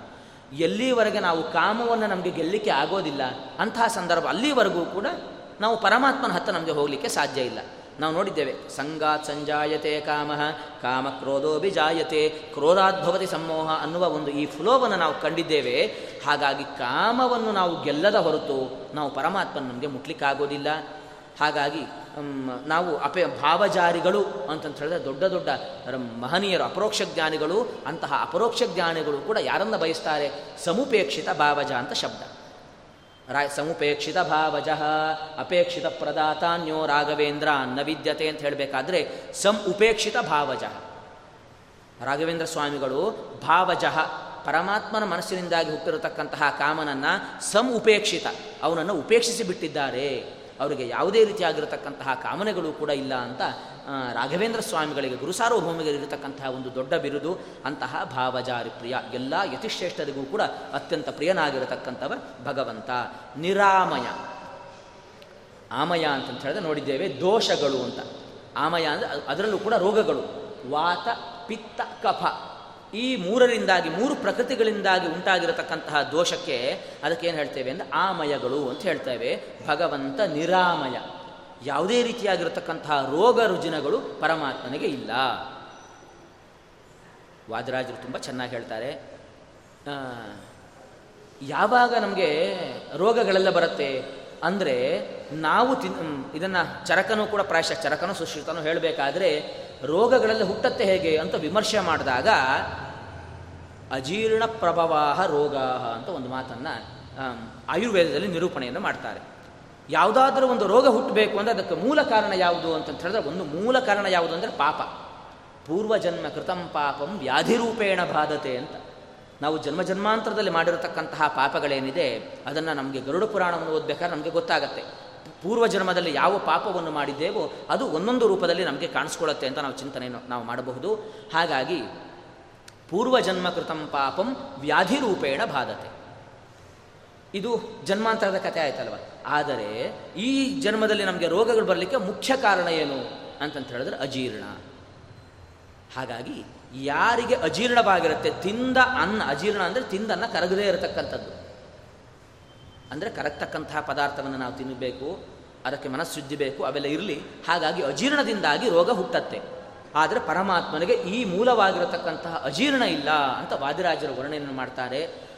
ಎಲ್ಲ ಎಲ್ಲ ಜಗವ ನುಂಗಿ ದಕ್ಕಿಸಿಕೊಂಡವಗೆ ಸಲ್ಲಾದು ರೋಗ ರುಜಿನಾವು ಅಂತ ವಾದಿರಾಜರ ಲಕ್ಷ್ಮೀ ಶೋಭನೆಯ ಮಾತು. ಎಲ್ಲ ಜಗವ ನುಂಗಿ ದಕ್ಕಿಸಿಕೊಂಡವಗೆ. ಮತ್ತು ಇದೇ ವಾದರಾಜರ ವೈಕುಂಠ ವರ್ಣನೆಗೆ ಹೋದರೆ ಲಕ್ಷ್ಮೀ ಪರಮಾತ್ಮನಿಗೆ ಅಡುಗೆ ಮಾಡೋಳು ಯಾರು ಅಂತಂತ ಹೇಳಿದ್ರೆ ರಮಾದೇವಿ ಅಂತೆ. ನೋಡಿ, ಅಡುಗೆ ಮಾಡಬೇಕಾದ್ರೆ ಯಾವತ್ತೂ ಕೂಡ ಪಾತ್ರ ಎಲ್ಲಿ ಮಿಸ್ಟೇಕ್ ಇರಬಾರ್ದು ಅಂತ ಹೇಳ್ತಾರೆ. ಇವತ್ತೆಲ್ಲ ನೀವು ವೈದ್ಯರನ್ನು ನೀವು ಕೇಳಿದರೆ ನೀವು ನಾವು ಯಾವ ರೀತಿಯಾಗಿ ನಾವು ಊಟವನ್ನು ಮಾಡ್ತಾ ಇದ್ದೇವೆ, ಇದರ ಕ್ರಮವೇ ಸರಿ ಇಲ್ಲ ಅಂತ ಹೇಳ್ತಾರೆ. ಇವತ್ತೆಲ್ಲ ನಾವೆಲ್ಲ ಅಲ್ಯೂಮಿನಿಯಂ ಕುಕ್ಕರ್ ಉಪಯೋಗಿಸ್ತೇವೆ. ಸ್ಟೀಲೇ ಆಗೋದಿಲ್ಲ, ಕಬ್ಬಿಣವೇ ಆಗೋದಿಲ್ಲ, ಅದರಲ್ಲೂ ಕೂಡ ಅಲ್ಯೂಮಿನಿಯಂ. ಅದ್ರಲ್ಲಿ ಹೋಗಬೇಡಿ ಯಾಕೆ ಅಂತ ಹೇಳಿದ್ರೆ, ತನ್ನ ಗುಣಗಳನ್ನು ಅದ್ರ ಒಳಗೆ ಬಿಡತಕ್ಕಂಥದ್ದು, ಅದೇ ವಿಷ. ಅಂತಹ ವಿಷ ಪದಾರ್ಥವನ್ನು ಅದು ಅನ್ನಕ್ಕೆ ಟ್ರಾನ್ಸ್ಫರ್ ಮಾಡುತ್ತೆ, ಅದನ್ನೇ ನೀವು ತಿಂದ್ರಿ ಅಂತ ಹೇಳಿದ್ರೆ ರೋಗಗಳು ಬರುತ್ತೆ ಅಂತ. ನಮ್ದು ಯಾವುದು ಅದಕ್ಕೋಸ್ಕರ ಹಿಂದೆ ಕುದಿಸಿ ಕುದಿಸಿ ಕುದಿಸಿ ಕುದಿಸಿ ಮಾಡ್ತಾ ಇದ್ರು ಅನ್ನವನ್ನು. ತಾಮ್ರದಲ್ಲಿ ಇವತ್ತೆಲ್ಲ ಬಾಟ್ಲಿಗಳು ಬಂದುಬಿಟ್ಟಿದೆ. ಪ್ಲಾಸ್ಟಿಕಲ್ಲಿ ಕುಡಿಬೇಡಿ, ದೊಡ್ಡ ಆಂದೋಲನ ನಡೀತಾ ಇದೆ. ನಾವೆಲ್ಲರೂ ಅದನ್ನು ಬಳಸ್ಕೊಳ್ಬೇಕು. ನಮಗೆ ಸುಲಭ ಏನೋ ಹೌದು, ಆದರೆ ನಮ್ಮ ದೇಹಕ್ಕೆ ಮಾರಕ. ಇವತ್ತು ನಾವೇನಾದರೂ ಕೂಡ ಅದನ್ನು ಖಂಡನೆ, ಎಷ್ಟೋ ಕಡೆ ಪ್ಲಾಸ್ಟಿಕ್ಕನ್ನು ಬಿಡಿ ಅಂತಂತ ಇದ್ದಾರೆ. ಆದರೂ ಕೂಡ ಅದು ತೆನಾಲಿರಾಮನ್ ಕಥೆ ಆಗ್ತಾ ಇದೆ. ಅವರೆಲ್ಲ ಬಿಡಲಿ, ನಾನು ಒಬ್ಬ ಉಪಯೋಗಿಸಿದ್ರೆ ಏನು? ಕಡೆಗೆ ಎಲ್ಲರೂ ಕೂಡ ಎಲ್ಲರೂ ಕೂಡ, ಏ, ನಾನೊಬ್ಬ ನೀರು ಹಾಕಿದರೆ ಏನಾಯಿತು? ಸಾವಿರಾರು ಲೀಟ್ರ್ ಹಾಲಿಗೆ ಒಂದು ಲೋಟ ನೀರು ಹಾಕಿದ್ರೆ ಏನಾಗುತ್ತೆ? ಯಾರಿಗೆ ಗೊತ್ತಾಗತ್ತೆ ಅಂತ ಕಡೆಗೆ ರಾಜ ಬಂದು ನೋಡಿದಾಗ ಪಾತ್ರೆಲ್ಲ ಏನಿರುತ್ತೆ ಅಂದರೆ ಒಂಚೂರು ಹಾಲೇ ಇರಲ್ಲ, ಎಲ್ಲ ನೀರೇ ಇರುತ್ತೆ. ಹಾಗೆ ಎಲ್ಲರೂ ಕೂಡ, ಏ, ನಾನೊಬ್ಬ ಮಾಡಿದ್ರೆ ಏನು? ನನ್ನ ಒಂದು ಪ್ಲಾಸ್ಟಿಕ್ಕಿನಿಂದ ಏನಾಗುತ್ತೆ ಅಂತ ನಾವು ಚಿಂತನೆಯನ್ನು ನಾವು ಮಾಡ್ತಾ ಹೋದ್ವಿ ಅಂತಂತಂತ ಹೇಳಿದ್ರೆ, ನಮಗೆ ತೊಂದರೆ ಇಲ್ಲ. ನಮ್ಮ ಹಿರಿಯರು ಯಾವ ಆರೋಗ್ಯ ಸೂತ್ರವನ್ನು ಕೊಟ್ಟಿದ್ದಾರೋ ಎಷ್ಟು ಆರೋಗ್ಯಪೂರ್ಣವಾಗಿರತಕ್ಕಂತಹ ಪ್ರಪಂಚವನ್ನು, ಪ್ರಕೃತಿಯನ್ನು ನಮಗೆ ಕೊಟ್ಟಿದ್ದಾರೋ ಅದನ್ನು ನಾವು ನಮ್ಮ ಕುಟುಂಬಕ್ಕೆ, ನಮ್ಮ ಸಂತಾನಕ್ಕೆ ಕೊಡ್ತಕ್ಕಂತಹ ಜವಾಬ್ದಾರಿ ನಮ್ಮದಿದೆ ನಾವೇನಾದರೂ ಕೂಡ ಇವತ್ತು ಈ ಆಂದೋಲ ಆಂದೋಲನದಲ್ಲಿ ನಾವು ಪಾಲ್ಗೊಳ್ಳಿಲ್ಲ ಅಂತ ನಾವೇನಾರು, ಪಾಲ್ಗೊಳ್ದಿದ್ರೆ ಮುಂದೆ ಪ್ಲಾಸ್ಟಿಕ್ ತಿಂದ ಹಸುಗಳ ಪರಿಸ್ಥಿತಿ ಹೇಗೆ ಗೊತ್ತಾಗತ್ತೆ? ಆ ಹಸುವಿನಿಂದಾಗಿ ಕೊಡಿರತಕ್ಕಂತಹ ಇವತ್ತು ಪ್ರೀ ಮೆಚೂರಿಟಿ ಇದಕ್ಕೆಲ್ಲ ವಿಮರ್ಶೆಯನ್ನು ಮಾಡಿದಾಗ ಅದು ಹಸುಗಳಿಗೆ ಆಗತಕ್ಕಂತಹ ತೊಂದರೆ. ಅದರಿಂದಾಗಿ ಇವತ್ತು ಎಲ್ಲ ಸ್ತ್ರೀಯರಿಗೂ ಕೂಡ ಪ್ರೀ ಮೆಚುರಿಟಿ ತುಂಬ ಜಗತ್ತನ್ನು ತುಂಬ ದೊಡ್ಡ ತೊಂದರೆಯಾಗಿದೆ. ಇದರಿಂದಾಗಿ ಎಷ್ಟು ಮಾನಸಿಕವಾಗಿ ಕುಗ್ಗುತ್ತಾನೆ ಇವೆಲ್ಲವೂ ಕೂಡ ಇಂತಹ ದೋಷಗಳೆಲ್ಲ ನಮ್ಮ ದೇಹದ ಮೇಲೆ ಪರಿಣಾಮ ಬೀಳ್ತಾ ಇದೆ. ಹಾಗಾಗಿ ಆಹಾರ ಶುದ್ಧಿಯಾಯಿತು ಅಂತಂತ ಹೇಳಿದ್ರೆ ಸತ್ವಶುದ್ಧಿ ಸ್ವಲ್ಪ ವಿಷಯಾಂತರ ಆಗ್ತಾ ಇದೆ. ಆದರೂ ಕೂಡ ಅಂದರೆ ನಾವು ಅಲ್ಯೂಮಿನಿಯಂನಲ್ಲಿ ಇತ್ಯಾದಿಗಳಲ್ಲಿ ನಾವು, ಆ, ಪದಾರ್ಥವನ್ನು ಬೇಯಿಸಿದ್ವಿ ಅಂದರೆ ಅದರಲ್ಲಿರತಕ್ಕಂತಹ ವಿಷಯ ನಮಗೇ ಸೇರಿಕೊಳ್ಳುತ್ತೆ. ಹಾಗಾಗಿ ನಮ್ಮ ಜಾಗೃತಿ ನಾವು ಮಾಡಬೇಕು. ಲಕ್ಷ್ಮೀದೇವಿಗೆ ಇದು ಗೊತ್ತಿದೆಯಂತೆ. ಆದ್ದರಿಂದಾಗಿ ಅವರು ಉಪಯೋಗಿಸ್ತಕ್ಕಂತಹ ಪಾತ್ರ ಯಾವುದು ಗೊತ್ತಾ? ಇದಕ್ಕೆ ಈ ಬ್ರಹ್ಮಾಂಡಕ್ಕೆ ಹಿರಣ್ಮಯಾಂಡ ಅಂತ ಹೆಸರು. ಇದು ಬಂಗಾರದ ಒಂದು ದೊಡ್ಡ ಪಾತ್ರೆ. ಈ ಪರ, ಈ ಪಾತ್ರೆಯಲ್ಲಿ ಲಕ್ಷ್ಮಿ ವೈಕುಂಠವರ್ಣಲ್ಲಿ ರಾಜರು ವರ್ಣನೆ ಮಾಡುವ ಸಂದರ್ಭದಲ್ಲಿ ಇಕ್ಷು ಸಮುದ್ರ ದದಿ ಸಮುದ್ರ, ಕ್ಷೀರ ಸಮುದ್ರ ಅಂತ ಏನು ಸಪ್ತ ಸಾಗರಗಳಿದೆ. ಈ ಎಲ್ಲ ಔಷಧಿಗಳನ್ನು ಕೂಡ ಹಾಕಿ ಊಟವನ್ನು ಮಾಡಿ, ಅಡಿಗೆಯನ್ನು ಮಾಡಿ ಪರಮಾತ್ಮನಿಗೆ ಬಡಿಸ್ತಾ ಇದ್ದಾಳಂತೆ. ವಾಯುದೇವರು ಕೂಡ ಆಪೋಷಣಕ್ಕೆ ಸಮ ಅಂತೆ. ಬ್ರಹ್ಮದೇವರು ಕೂಡ ಒಂದು ಆಪೋಷಣಕ್ಕೆ ಸಮ. ಈ ರೀತಿಯಾಗಿರತಕ್ಕಂಥ ಅಡುಗೆಯನ್ನು ಮಾಡಿ ಪರಮಾತ್ಮ ತಾನು ಜೀರ್ಣಿಸಿಕೊಂಡಿದ್ದಾನಂತೆ. ಎಲ್ಲ ಜಗವ ನುಂಗಿ ದಕ್ಕಿಸಿಕೊಂಡವಗೆ ಸಲ್ಲಾದು ರೋಗ ರುಜಿನಾವು. ಆ ದಕ್ಕಿಸ್ಕೊಳ್ತಕ್ಕಂತಹ ತನ ಬೇಕು. ಇದು ಇದೊಂದು ಇದೊಂದಕ್ಕೆ ಮಾತ್ರ ಇರೋದಲ್ಲ, ನಾವು ದಕ್ಷಿಣೆಯನ್ನು ತಗೊಂಡಾಗೂ ಕೂಡ ಅಷ್ಟೇ. ನಾವು ಯಾವುದನ್ನೇ ಮಾಡಲಿ, ಊಟವನ್ನು ಮಾಡುವಾಗೂ ಕೂಡ ಅಷ್ಟೇ, ವಿದ್ಯೆಯನ್ನು ಪಡೆದುಕೊಂಡಾಗೂ ಕೂಡ ಅಷ್ಟೇ, ನಾವು ಏನನ್ನು ಪಡ್ಕೊಂಡಿದ್ದೀವೋ ಅದನ್ನು ದಕ್ಕಿಸಿಕೊಳ್ತಕ್ಕಂತಹ ಸಾಮರ್ಥ್ಯ ನಮ್ಗೆ ಇಲ್ಲದೇ ಇದ್ದರೆ ಏನಾಗತ್ತೆ? ರೋಗ ರುಜಿನಗಳು ಬರುತ್ತೆ. ದೇಹಕ್ಕೆ ಸಂಬಂಧಪಟ್ಟಿರತಕ್ಕಂತಹ ರೋಜ, ರೋಗ ರುಜಿನಗಳೇ ಬೇರೆ, ಮನಸ್ಸಿಗೆ ಸಂಬಂಧಪಟ್ಟಿರತಕ್ಕಂತಹ ರೋಗ ರುಜಿನಗಳೇ ಬೇರೆ. ಹಾಗಾಗಿ ಇಂತಹ ರೋಗ ಬರಬಾರ್ದು ಅಂದರೆ ಪರಮಾತ್ಮ ತೋರಿಸಿದ್ದಾನೆ ದಕ್ಕಿಸಿಕೊಳ್ಳತಕ್ಕಂತಹ ಸಾಮರ್ಥ್ಯ ಇರಬೇಕು. ಹಾಗಾಗಿ ನಾವಿಡೀ ದಾಸರಾಯರ ಜೀವನ ಚರಿತ್ರೆ ಇತ್ಯಾದಿಗಳನ್ನೆಲ್ಲ ನೋಡಬೇಕಾದ್ರೆ ಪುರಂದರ ದಾಸರ ಜೀವನ ಚರಿತ್ರೆ ಹೇಳ್ತಾರೆ, ಕರೀತಾರೆ, ಊಟಕ್ಕೆ ಬರಬೇಕು ಅಂತ ದ್ವಾದಶಿ ಅವ್ರಿಗೇನೋ ದಾಸರಿಗೆ ನಿದ್ದೆ ಬಂದುಬಿಡತ್ತೆ. ಹಾಗಾಗಿ ಅವ್ರು ಏನೂ ಕೂಡ ಬಂದು ಕರೆ ಬಂದಾಗ ಅವ್ರು ಹಾಗೆ ಹೊರಡ್ತಾರಂತೆ. ಹಾಗೆ ಹೊರಟು ಅಲ್ಲೇ ಹಾಗೆ ಊಟ ಮಾಡಿ ಬರ್ತಾರಂತೆ. ಎಲ್ಲರೂ ಕೂಡ ಪುರಂದರ ದಾಸರಿಗೆ ಆಡ್ಕೊಳ್ತಾರೆ. ಏನು ದಾಸರು ದಾಸರು ಅಂತಂತಾರೆ ಬರೀ ಕೈಯಲ್ಲಿ ಚಿಟಿಕೆ, ಕಾಲಿ ಗೆಜ್ಜೆ, ತಂಬೂರಿ ಹಿಡ್ಕೊಂಡ್ಬಿಟ್ರೆ ಆಗೋದಿಲ್ಲ. ಇದು ನಿಯಮನೇ, ರೀತಿಯೇ ಅಂತ ಎಲ್ಲರೂ ಕೂಡ ಅಪಹಾಸ್ಯವನ್ನು ಮಾಡಿದಾಗ ಕಳಿಸ್ತಾರಂತೆ ಗುರುಗಳು. ನೋಡ್ಕೊಂಡು ಬನ್ನಿ. ಅವ್ರು ಏನು ಮಾಡ್ತಿದ್ದಾರೆ ಅಂತ? ಅವರು ತಾವು ಯಾವುದೋ ನದಿ ದಡಕ್ಕೆ ಹೋಗಿ ಎಲ್ಲ ಪದಾರ್ಥಗಳನ್ನು ಕೂಡ ಬಿಸಿ ಬಿಸಿಯಾಗಿ ಯಾವ್ಯಾವ ಪದಾರ್ಥವನ್ನು ಹೇಗೆ ಬಡಿಸಿದ್ರು ಅದೇ ರೀತಿಯಲ್ಲಿ ತಾವು ತೆಗೆದಿಟ್ಟು ಸ್ನಾನ ಆಹ್ನಿಕಾದಿಗಳನ್ನು ತಾವು ಪೂರೈಸಿದ್ದಾರೆ ಅನ್ನುವ ಅಂಶವನ್ನು ನಾವು ಅವರ ಜೀವನ ಚರಿತ್ರೆಯಲ್ಲಿ ನಾವು ಚಿಂತನೆಯನ್ನು ಮಾಡ್ಕೊಳ್ತೇವೆ ಹಾಗಾಗಿ ಅಪರೋಕ್ಷ ಜ್ಞಾನಿಗಳು ಮಾಡಿದ್ದಾರೆ ಅಂತ ಅದನ್ನು ನಾವು ಅನುಸರಿಸಬಾರದು. ಯಾವುದೇ ಕಾರಣಕ್ಕೂ ಕೂಡ ಅನುಸರಿಸಬಾರದು.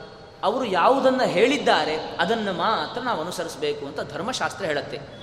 ಋಷಿಗಳು ಯಾವುದನ್ನು ಹೇಳಿದ್ದಾರೆ, ಅದನ್ನು ಮಾತ್ರ ಮಾಡಬೇಕು. ಋಷಿಗಳು ಯಾವುದನ್ನು ಮಾಡಿದ್ದಾರೆ, ಅದನ್ನು ನಾವು ಖಂಡಿತವಾಗಿಯೂ ಕೂಡ ಮಾಡಬಾರ್ದು. ಹೊರತು ಅವರು ಏನು ಉಪದೇಶವನ್ನು ಕೊಟ್ಟಿದ್ದಾರೆ, ಅಂಥದ್ದನ್ನು ಮಾತ್ರ ನಾವು ಮಾಡಬೇಕು ಅನ್ನತಕ್ಕಂತಹ ಒಂದು ಚಿಂತನೆಯನ್ನು ನಮಗೆ ಧರ್ಮಶಾಸ್ತ್ರ ನಮಗೆ ಕಟ್ಟುನಿಟ್ಟಾಗಿ ಆದೇಶವನ್ನು ಮಾಡಿದೆ. ಹಾಗಾಗಿ ಪರಮಾತ್ಮನಿಗೆ ನಿರಾಮಯ. ಯಾವುದೇ ರೀತಿಯಾಗಿರತಕ್ಕಂತಹ ದೋಷಗಳು ಕೂಡ ಪರಮಾತ್ಮನಲ್ಲಿ ಇಲ್ಲ. ರಾಜರು ತುಂಬ ವೈಕುಂಠ ವರ್ಣೆಯನ್ನು ಆ ಪ್ರಸಂಗ ಪುರುಷೋತ್ತಾದರೆ ಎಲ್ಲರೂ ಕೂಡ ನೀವು ಅದನ್ನು ನೋಡಿ ತುಂಬ ಪರಮಾತ್ಮನಿಗೆ ಲಕ್ಷ್ಮೀದೇವಿ ಯಾವ ರೀತಿಯಲ್ಲಿ ಅಡುಗೆ ಮಾಡ್ತಾನೆ ಪರಮಾತ್ಮದನ್ನು ಹೇಗೆ ಭೋಜನವನ್ನು, ಸಮೃದ್ಧವಾದ ಭೋಜನವನ್ನು ಮಾಡ್ತಾನೆ ಅಂತ ತುಂಬ ಚೆನ್ನಾಗಿ ಆ ಲಯಸಂಧಿಯಲ್ಲಿ ಪ್ರಾಯಶಃ ರಾಜರು ವರ್ಣನೆಯನ್ನು ಮಾಡ್ತಾರೆ. ನಿರಾಮಯ ರಾವಣ ಅಂತಕ ಕನಕದಾಸರ ಒಂದೊಂದು ಪದಗಳು, ಒಂದೊಂದು ವಿಶೇಷಗಳು, ಅದು ಹೇಗೆ ಅಂತಂತ ಹೇಳಿದ್ರೆ ಅದು ಡಿಪೆಂಡ್ ಅಪಾನ್ ನಾವು. ಎಷ್ಟು ನಮಗೆ ಗೊತ್ತಿದೆ ಗೊತ್ತಿದೆ ಅಂತಂತ ಹೇಳಿದ್ರೆ ತಿಳ್ಕೊಂಡಿದ್ದೇವೆ ಅಂತಂತಲ್ಲ. ಅಷ್ಟು ಅನುಸಂಧಾನವನ್ನು ಮಾಡಬೇಕು. ಬಾಯಲ್ಲಿ ಹೇಳಿದ ಮಾತ್ರಕ್ಕೆ ಯಾವುದೂ ಕೂಡ ಪ್ರಯೋಜನ ಇಲ್ಲ. ಹೇಳಿ, ಶಾಸ್ತ್ರ ಹೇಳುತ್ತೆ, ನಾಯಮಾತ್ಮ ಪ್ರವಚನೇನ ಲಭ್ಯ, ನಮೇಧಯ ನ ಬಹುನಾಶ್ರುತೇನ. ನಾವು ಎಷ್ಟೇ ಪ್ರವಚನವನ್ನು ಮಾಡಿದರೂ ಕೂಡ ಪ್ರವಚನ ಬೇರೆ, ನಮ್ಮ ನಡೆ ಬೇರೆ. ಹಾಗಾಗಿ ಈ ಶಾಸ್ತ್ರಗಳೆಲ್ಲ ಇರತಕ್ಕಂಥದ್ದು ವಸ್ತುತಃ ಬೈತಾರೆ. ಬ ಪ್ರವಚನ ಮಾಡೋದು ಯಾಕೆ ಅಂತ ಹೇಳಿದ್ರೆ ಪೌರೋಹಿತ್ಯ, ಅನಂತರದಲ್ಲಿ ಪ್ರವಚನ ಅನಂತರದಲ್ಲಿ ದೇವರಿಗೆ ಪೂಜೆ ಮಾಡ್ತಕ್ಕಂತಹ ಪೂಜಕ ವೃತ್ತಿ, ಇವೆಲ್ಲವೂ ಕೂಡ ತುಂಬ ಬೇಗ ನಾವೇನಾದ್ರು ಕೂಡ ನರಕಕ್ಕೆ ಹೋಗಬೇಕು ಅಂತಂತ ಹೇಳಿದ್ರೆ ಇವೆಲ್ಲ ಕಾರಣಗಳು ಅಂತ ಹೇಳಿ ನಿರೂಪಣೆಯನ್ನು ಮಾಡ್ತಾರೆ. ಯಾಕೆ ಅಂತಂತ ಹೇಳಿದ್ರೆ ಇವೆಲ್ಲ ಅನುಸಂಧಾನ ಶಾಸ್ತ್ರ. ಇದು ಕೇವಲ ಹೇಳಲಿಕ್ಕೆ ಉಪದೇಶಕ್ಕಂತೂ ಸರ್ವಥಾ ಇರತಕ್ಕಂಥದ್ದಲ್ಲ, ಇವೆಲ್ಲವೂ ಕೂಡ ನಮ್ಮಲ್ಲಿ ನಾವು ಎಷ್ಟು ನಾವು ಅದನ್ನು ಅಡಾಪ್ಟ್ ಮಾಡ್ಕೊಳ್ತೇವೆ ಜೀವನದಲ್ಲಿ. ಇದು ಕೇವಲ ಏನು ಹೇಳ್ತಾರೆ, ಪುಸ್ತಕ ವಿದ್ಯೆ ಆಗಿರಬಾರ್ದು ಬುಕಿಶ್ ನಾಲೆಡ್ಜ್ ಆಗಿರಬಾರ್ದು. ಇದನ್ನು ಸರ್, ಎಲ್ಲ ಸಂದರ್ಭದಲ್ಲಿಯೂ ಕೂಡ ನಮ್ಮ ಜೀವನದಲ್ಲಿ ಪ್ರತಿಯೊಂದು ವೇದಾಂತವನ್ನು ಕೂಡ ನಾವು ಅಳಸ್ ಅಳವಡಿಸ್ಕೊಳ್ಬೇಕು. ಹಾಗಿದ್ದರೆ ಮಾತ್ರ ಅದು ಒಳ್ಳೆಯದಾಗತ್ತೆ ವಿನಃ. ಸುಮ್ಮನೆ ಇದು ಹೇಳಲಿಕ್ಕೆ ಮಾತ್ರ ಪ್ರಯೋಜನ ಆಯಿತು, ನಮ್ಮಂಥ ರೀತಿ ಆಯಿತು ಅಂತ ಹೇಳಿದ್ರೆ ಇದು ಪ್ರಯೋಜನಕ್ಕೆ ಬರೋದಿಲ್ಲ ಅನ್ನತಕ್ಕಂಥ ಎಚ್ಚರಿಕೆ ಮಾರುತೆಯನ್ನು ಕೊಡ್ತಾ ಇದ್ದಾರೆ. ಆದರೆ ಆ ಕನಕದಾಸರ ಮಾತು ಅವರು ನಿಜವಾಗ್ಲೂ ಕೂಡ ಆ ರೀತಿಯಾಗಿ ಅನುಸಂಧಾನದಿಂದಾಗಿ ಒಂದೊಂದು ಮಾತನ್ನು ಕೂಡ ತೂಗಿ ನೋಡಬೇಕು. ಮುಂದಿನ ಮಾತು ರಾವಣಾಂತಕ ಅಂತ. ನಿರಾಮಯ, ಯಾವುದೇ ದೋಷ, ರೋಗ, ರುಜಿನ ಇಲ್ಲದೇ ಇರತಕ್ಕಂತಹ ಭಗವಂತನೇ ರಕ್ಷಿಸು ನಮ್ಮ ನವರತ ಇದರ ಇಷ್ಟು ಉಪಾಸನೆ ಹಿಂದೆ ಒಂದನ್ನು ನಾವು ತಿಳ್ಕೊಳ್ಬೇಕು. ಯೇ ಯಥಾ ಮಾಂ ಪ್ರಪದ್ಯಂತೆ, ತಾಂ ಸ್ಥತೈ ಬಬಜಾಮ್ಯಹಂ ಕೃಷ್ಣ ಪರಮಾತ್ಮನ ಒಂದು, ಇನ್ನೊಂದು ಪ್ರತಿಜ್ಞೆ. ನೀವು ಯಾವ ಹೆಸರಿನಿಂದಾಗಿ ನನ್ನನ್ನು ಉಪಾಸನೆಯನ್ನು ಮಾಡ್ತೀರೋ, ಅದಕ್ಕೆ ಸರಿಯಾಗಿರತಕ್ಕಂತಹ ಫಲವನ್ನು ನಾನು ನಿಮಗೆ ಕೊಡ್ತೇನೆ. ಯೇ ಯಥಾ ಮಾಂ ಪ್ರಪದ್ಯಂತೆ. ನೀವು ಯಾವ ದೃಷ್ಟಿಯಿಂದಾಗಿ, ಯಾವ ರೂಪವನ್ನು ನೀವು ಉಪಾಸನೆಯನ್ನು ಮಾಡ್ತೀರೋ, ಇಂತಹ ಅದಕ್ಕೆ ಸದೃಶವಾಗಿರತಕ್ಕಂತಹ ಫಲವನ್ನು ನಾನು ಕೊಡ್ತೇನೆ. ಪರಮಾತ್ಮ ಹೇಳ್ತಾನೆ, ಹಾಗಂದರೆ ನೀವು ಯಾವುದೇ ಕಾಮನೆಯನ್ನು ಬಯಸಬೇಡಿ. ನೀವು ಜಪ ಮಾಡಬೇಕಾದ್ರೆ, ಹೋಮ ಹವನಾದಿಗಳನ್ನು ಮಾಡಬೇಕಾದ್ರೆ, ಈ ಒಂದು ನನ್ನ ಅಭೀಷ್ಟ ಈಡೇರಲಿ ಅಂತ ಮಾಡಬೇಡಿ. ಹೊರತು ಏನು ಮಾಡಿ ಅಂತಂತ ಹೇಳಿದ್ರೆ, ನನ್ನ ಅನೇಕ ರೂಪಗಳಿದೆ. ಮತ್ಸ್ಯ, ಕೂರ್ಮ, ವರಾಹ, ನರಸಿಂಹ ಅನಂತ ರೂಪಗಳಿದೆ. ಪರಮಾತ್ಮನೇ, ಸತತ ಮೇಕರೂಪಿಣೆ ದಶರೂಪಿಣೆ, ಶತಸಹಸ್ರ ರೂಪಿಣೆ ಪರಮಾತ್ಮನ ಒಂದು ರೂಪದಿಂದಾಗಿ ಪ್ರಾರಂಭಿಸಿ ಅನಂತ ರೂಪಗಳಿದೆ. ನಿಮಗೆ ಯಾವ ಯಾವ ಅಭೀಷ್ಟ ಬೇಕೋ ಅಂತಹ ಅಭೀಷ್ಟಗಳನ್ನು ನಮಗೆ ಮಧ್ವಾಚಾರ್ಯ ನಮಗೆ ತಂತ್ರಸಾರ ಗ್ರಂಥದಲ್ಲಿ ನಮಗೆ ಕೊಟ್ಟಿದ್ದಾರೆ. ಅಂತಹ ಮಂತ್ರವನ್ನು ನೀವು ಅನುಸಂಧಾನವನ್ನು ಮಾಡಿ. ನಮಗೆ ಆರೋಗ್ಯ ಬೇಕು ಅಂದರೆ ನಾವು ಪರಮಾತ್ಮ ಆರೋಗ್ಯ ಕೊಡು ಅಂತ ಕೇಳಬಾರ್ದಂತೆ ಧನ್ವಂತರಿ ಉಪಾಸನೆಯನ್ನು ಮಾಡಬೇಕಂತ. ನಮಗೆ ತುಂಬ ಜ್ಞಾನ ಇಲ್ಲ, ವಿದ್ಯೆ, ಬುದ್ಧಿ ಇವೆಲ್ಲವೂ ಕೂಡ ಬೇಕು ಅಂತಂತ ಹೇಳಿದ್ರೆ ನೀವು ಭಗವಂತನ ಹತ್ರ ಕೇಳಬೇಡಿ, ವೇದವ್ಯಾಸ ಮಂತ್ರವನ್ನು ನೀವು ಜಪ ಮಾಡಿ. ತುಂಬ ದೇ ಭಯ ಇದೆ, ನರಸಿಂಹ ಮಂತ್ರವನ್ನು ಉಪದೇಶ ಮಾಡಿ. ನರಸಿಂಹ ಮಂತ್ರ ಒಂದಿರಲು ಸಾಕು ಅಂತ ಹೇಳಿದ್ದಾರೆ. ಆದ್ದರಿಂದಾಗಿ ಪರಮಾತ್ಮನಿಗೆ ನೀವು ಕೇಳಬೇಡಿ.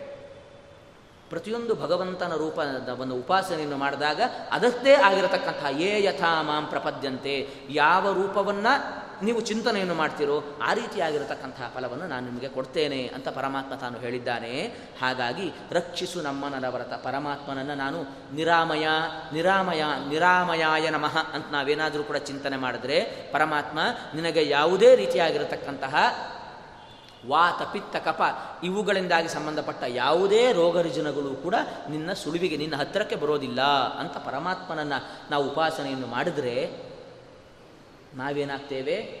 ನಿರಾಮಯರಾಗ್ತೇವೆ. ನಮ್ಮಲ್ಲಿ ಯಾವುದೇ ರೀತಿಯಾಗಿರತಕ್ಕಂತಹ ರೋಗ ರುಜುಗಳು ನಮಗೆ ಭಾವಿ, ನಮಗೆ ನಮ್ಮನ್ನು ಬಾಧಿಸೋದಿಲ್ಲ. ಹಾಗಾಗಿ ಹೀಗೆ ಅರ್ಥ ಮಾಡಿಕೊಳ್ಳೋಣ. ರಕ್ಷಿಸು ನಮ್ಮ ನನವರತ ಅಂತ ನಾವು ಹೇಳಬೇಕಾದ್ರೆ, ಶ್ರೀಯರಸ ರಕ್ಷಿಸು ನಮ್ಮ ನನವರತ ಗಾಂಗೆಯನುತ ರಕ್ಷಿಸು ನಮ್ಮ ನನವರತ ಹೀಗೆ ಚಿಂತನೆಯನ್ನು ಮಾಡ್ತಾ ಹೋದರೆ ನಮಗೆ ಯಾವ ಉಪಾಸನೆ ಬೇಕು, ನಮಗೆ ಯಾವ ರೀತಿಯಾಗಿರತಕ್ಕಂತಹ ಫಲ ಬೇಕು, ಅದನ್ನು ಅಂತಹ ಭಗವಂತನ ರೂಪವನ್ನು ನಾವು ಚಿಂತನೆಯನ್ನು ಮಾಡಿಕೊಂಡು ಒಂದೊಂದು ಗುಣಗಳನ್ನೂ ಕೂಡ ನಾವು ಹೇಳಿ ರಕ್ಷಿಸು ನಮ್ಮ ನರವ್ರತ ಅಂತ ಪರಮಾತ್ಮನಿಗೆ ಸಾಷ್ಟಾಂಗ ನಮಸ್ಕಾರಗಳನ್ನು ಮಾಡಿ ನಾವು ಪರಮಾತ್ಮನ ಹತ್ರ ನಾವು ಬೇಡ್ಕೊಳ್ಬೇಕು. ರಾವಣ ಅಂತಕ, ಮುಂದಿನ ಗುಣ ಮುಂದಿನ ಒಂದು ಗುಣವನ್ನು ಚಿಂತನೆ ಮಾಡ್ತಾ ಇದ್ದಾರೆ ರಾವಣ ಅಂತ ಸುಲಭ ಇದೆ. ರಾವಣನನ್ನು ಕೊಂದವನೇ. ರಾಮರೂಪದಿಂದಾಗಿ ಬಂದು ಎಲ್ಲ ದೇವತೆಗಳು ಕೂಡ ಹೋಗಿ ಪ್ರಾರ್ಥನೆಯನ್ನು ಮಾಡಿದಾಗ, ನೀನು, ರಾವಣನನ್ನು ನೀನು ಕೊಂದಿದ್ದೀಯ. ಎರಡು ಹಿನ್ನೆಲೆಯಿಂದಾಗಿ ಚಿಂತನೆ ಮಾಡಿಕೊಳ್ಬೋದು. ಒಂದು, ಪರಮಾತ್ಮನ ವಿಶೇಷವಾಗಿರತಕ್ಕಂತಹ ಕಾರುಣ್ಯ ಗುಣವನ್ನು. ಯಾಕೆಂತಂತ ಹೇಳಿದ್ರೆ, ರಾವಣನನ್ನು ಕೊಲ್ಲಿಕ್ಕೆ ಪರಮಾತ್ಮನೇ ರಾಮನೇ ಯಾಕೆ ಬಂದಿದ್ದು ಅಂತಂತ ಹೇಳಿದ್ರೆ, ಅದು ಪರಮಾತ್ಮನು ತಾನು ಕೊಟ್ಟಿರುತ್ತ, ತಾನು ಮಾಡಿರತಕ್ಕಂತಹ ಪ್ರತಿಜ್ಞೆ. ಯಾವಾಗ ಸನಕಾದಿ ಋಷಿಗಳಿಂದಾಗಿ ಜಯ ವಿಜಯರು ಶಾಪಗ್ರಸ್ತರಾಗ್ತಾ ಇದ್ದಾರೋ, ಆಗ ಪರಮಾತ್ಮ ಹೇಳಿದ್ದಾನೆ, ನೀವು ಮೂರು ಜನ್ಮದಲ್ಲಿಯೂ ಕೂಡ ಅಸುರ ಯೋನಿಯಲ್ಲಿ ನೀವು ಹುಟ್ಟಿ, ಆದರೆ ನಿಮ್ಮನ್ನು ಉದ್ಧಾರ ಮಾಡಲಿಕ್ಕೆ, ಕೆಳಗಿದ್ದವರನ್ನು ಮೇಲ್ ಕರ್ಕೊಂಡು ಬರಲಿಕ್ಕೆ ನಾನೇ ಬರ್ತೇನೆ. ಅಂತ ನಾವು ಈ ಸ್ವಾಮಿಗಳೆಲ್ಲ ಬಂದರೂ, ಬಂದರೆ ನಾವೇನು ಮಾಡ್ತೇವೆ? ನಾವು ಮನೇಲಿ ಇಲ್ಲ ಬರ್ತಾರೆ ಬಿಡು ಅವರು, ಬಾಗಿಲು ತೆಗೆದೆ ಅಂತ ಅನ್ನೋದಿಲ್ಲ.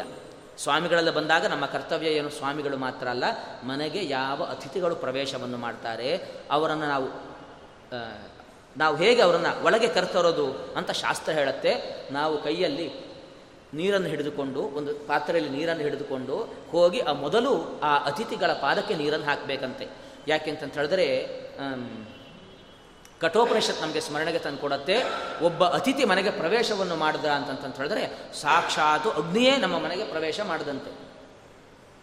ಅಗ್ನಿ ಬಂದಾಗ ನಾವೇನು ಮಾಡ್ತೇವೆ? ತಣಿಸ್ತೇವೆ. ಅಗ್ನಿಯನ್ನು ತಣಿಸಬೇಕು.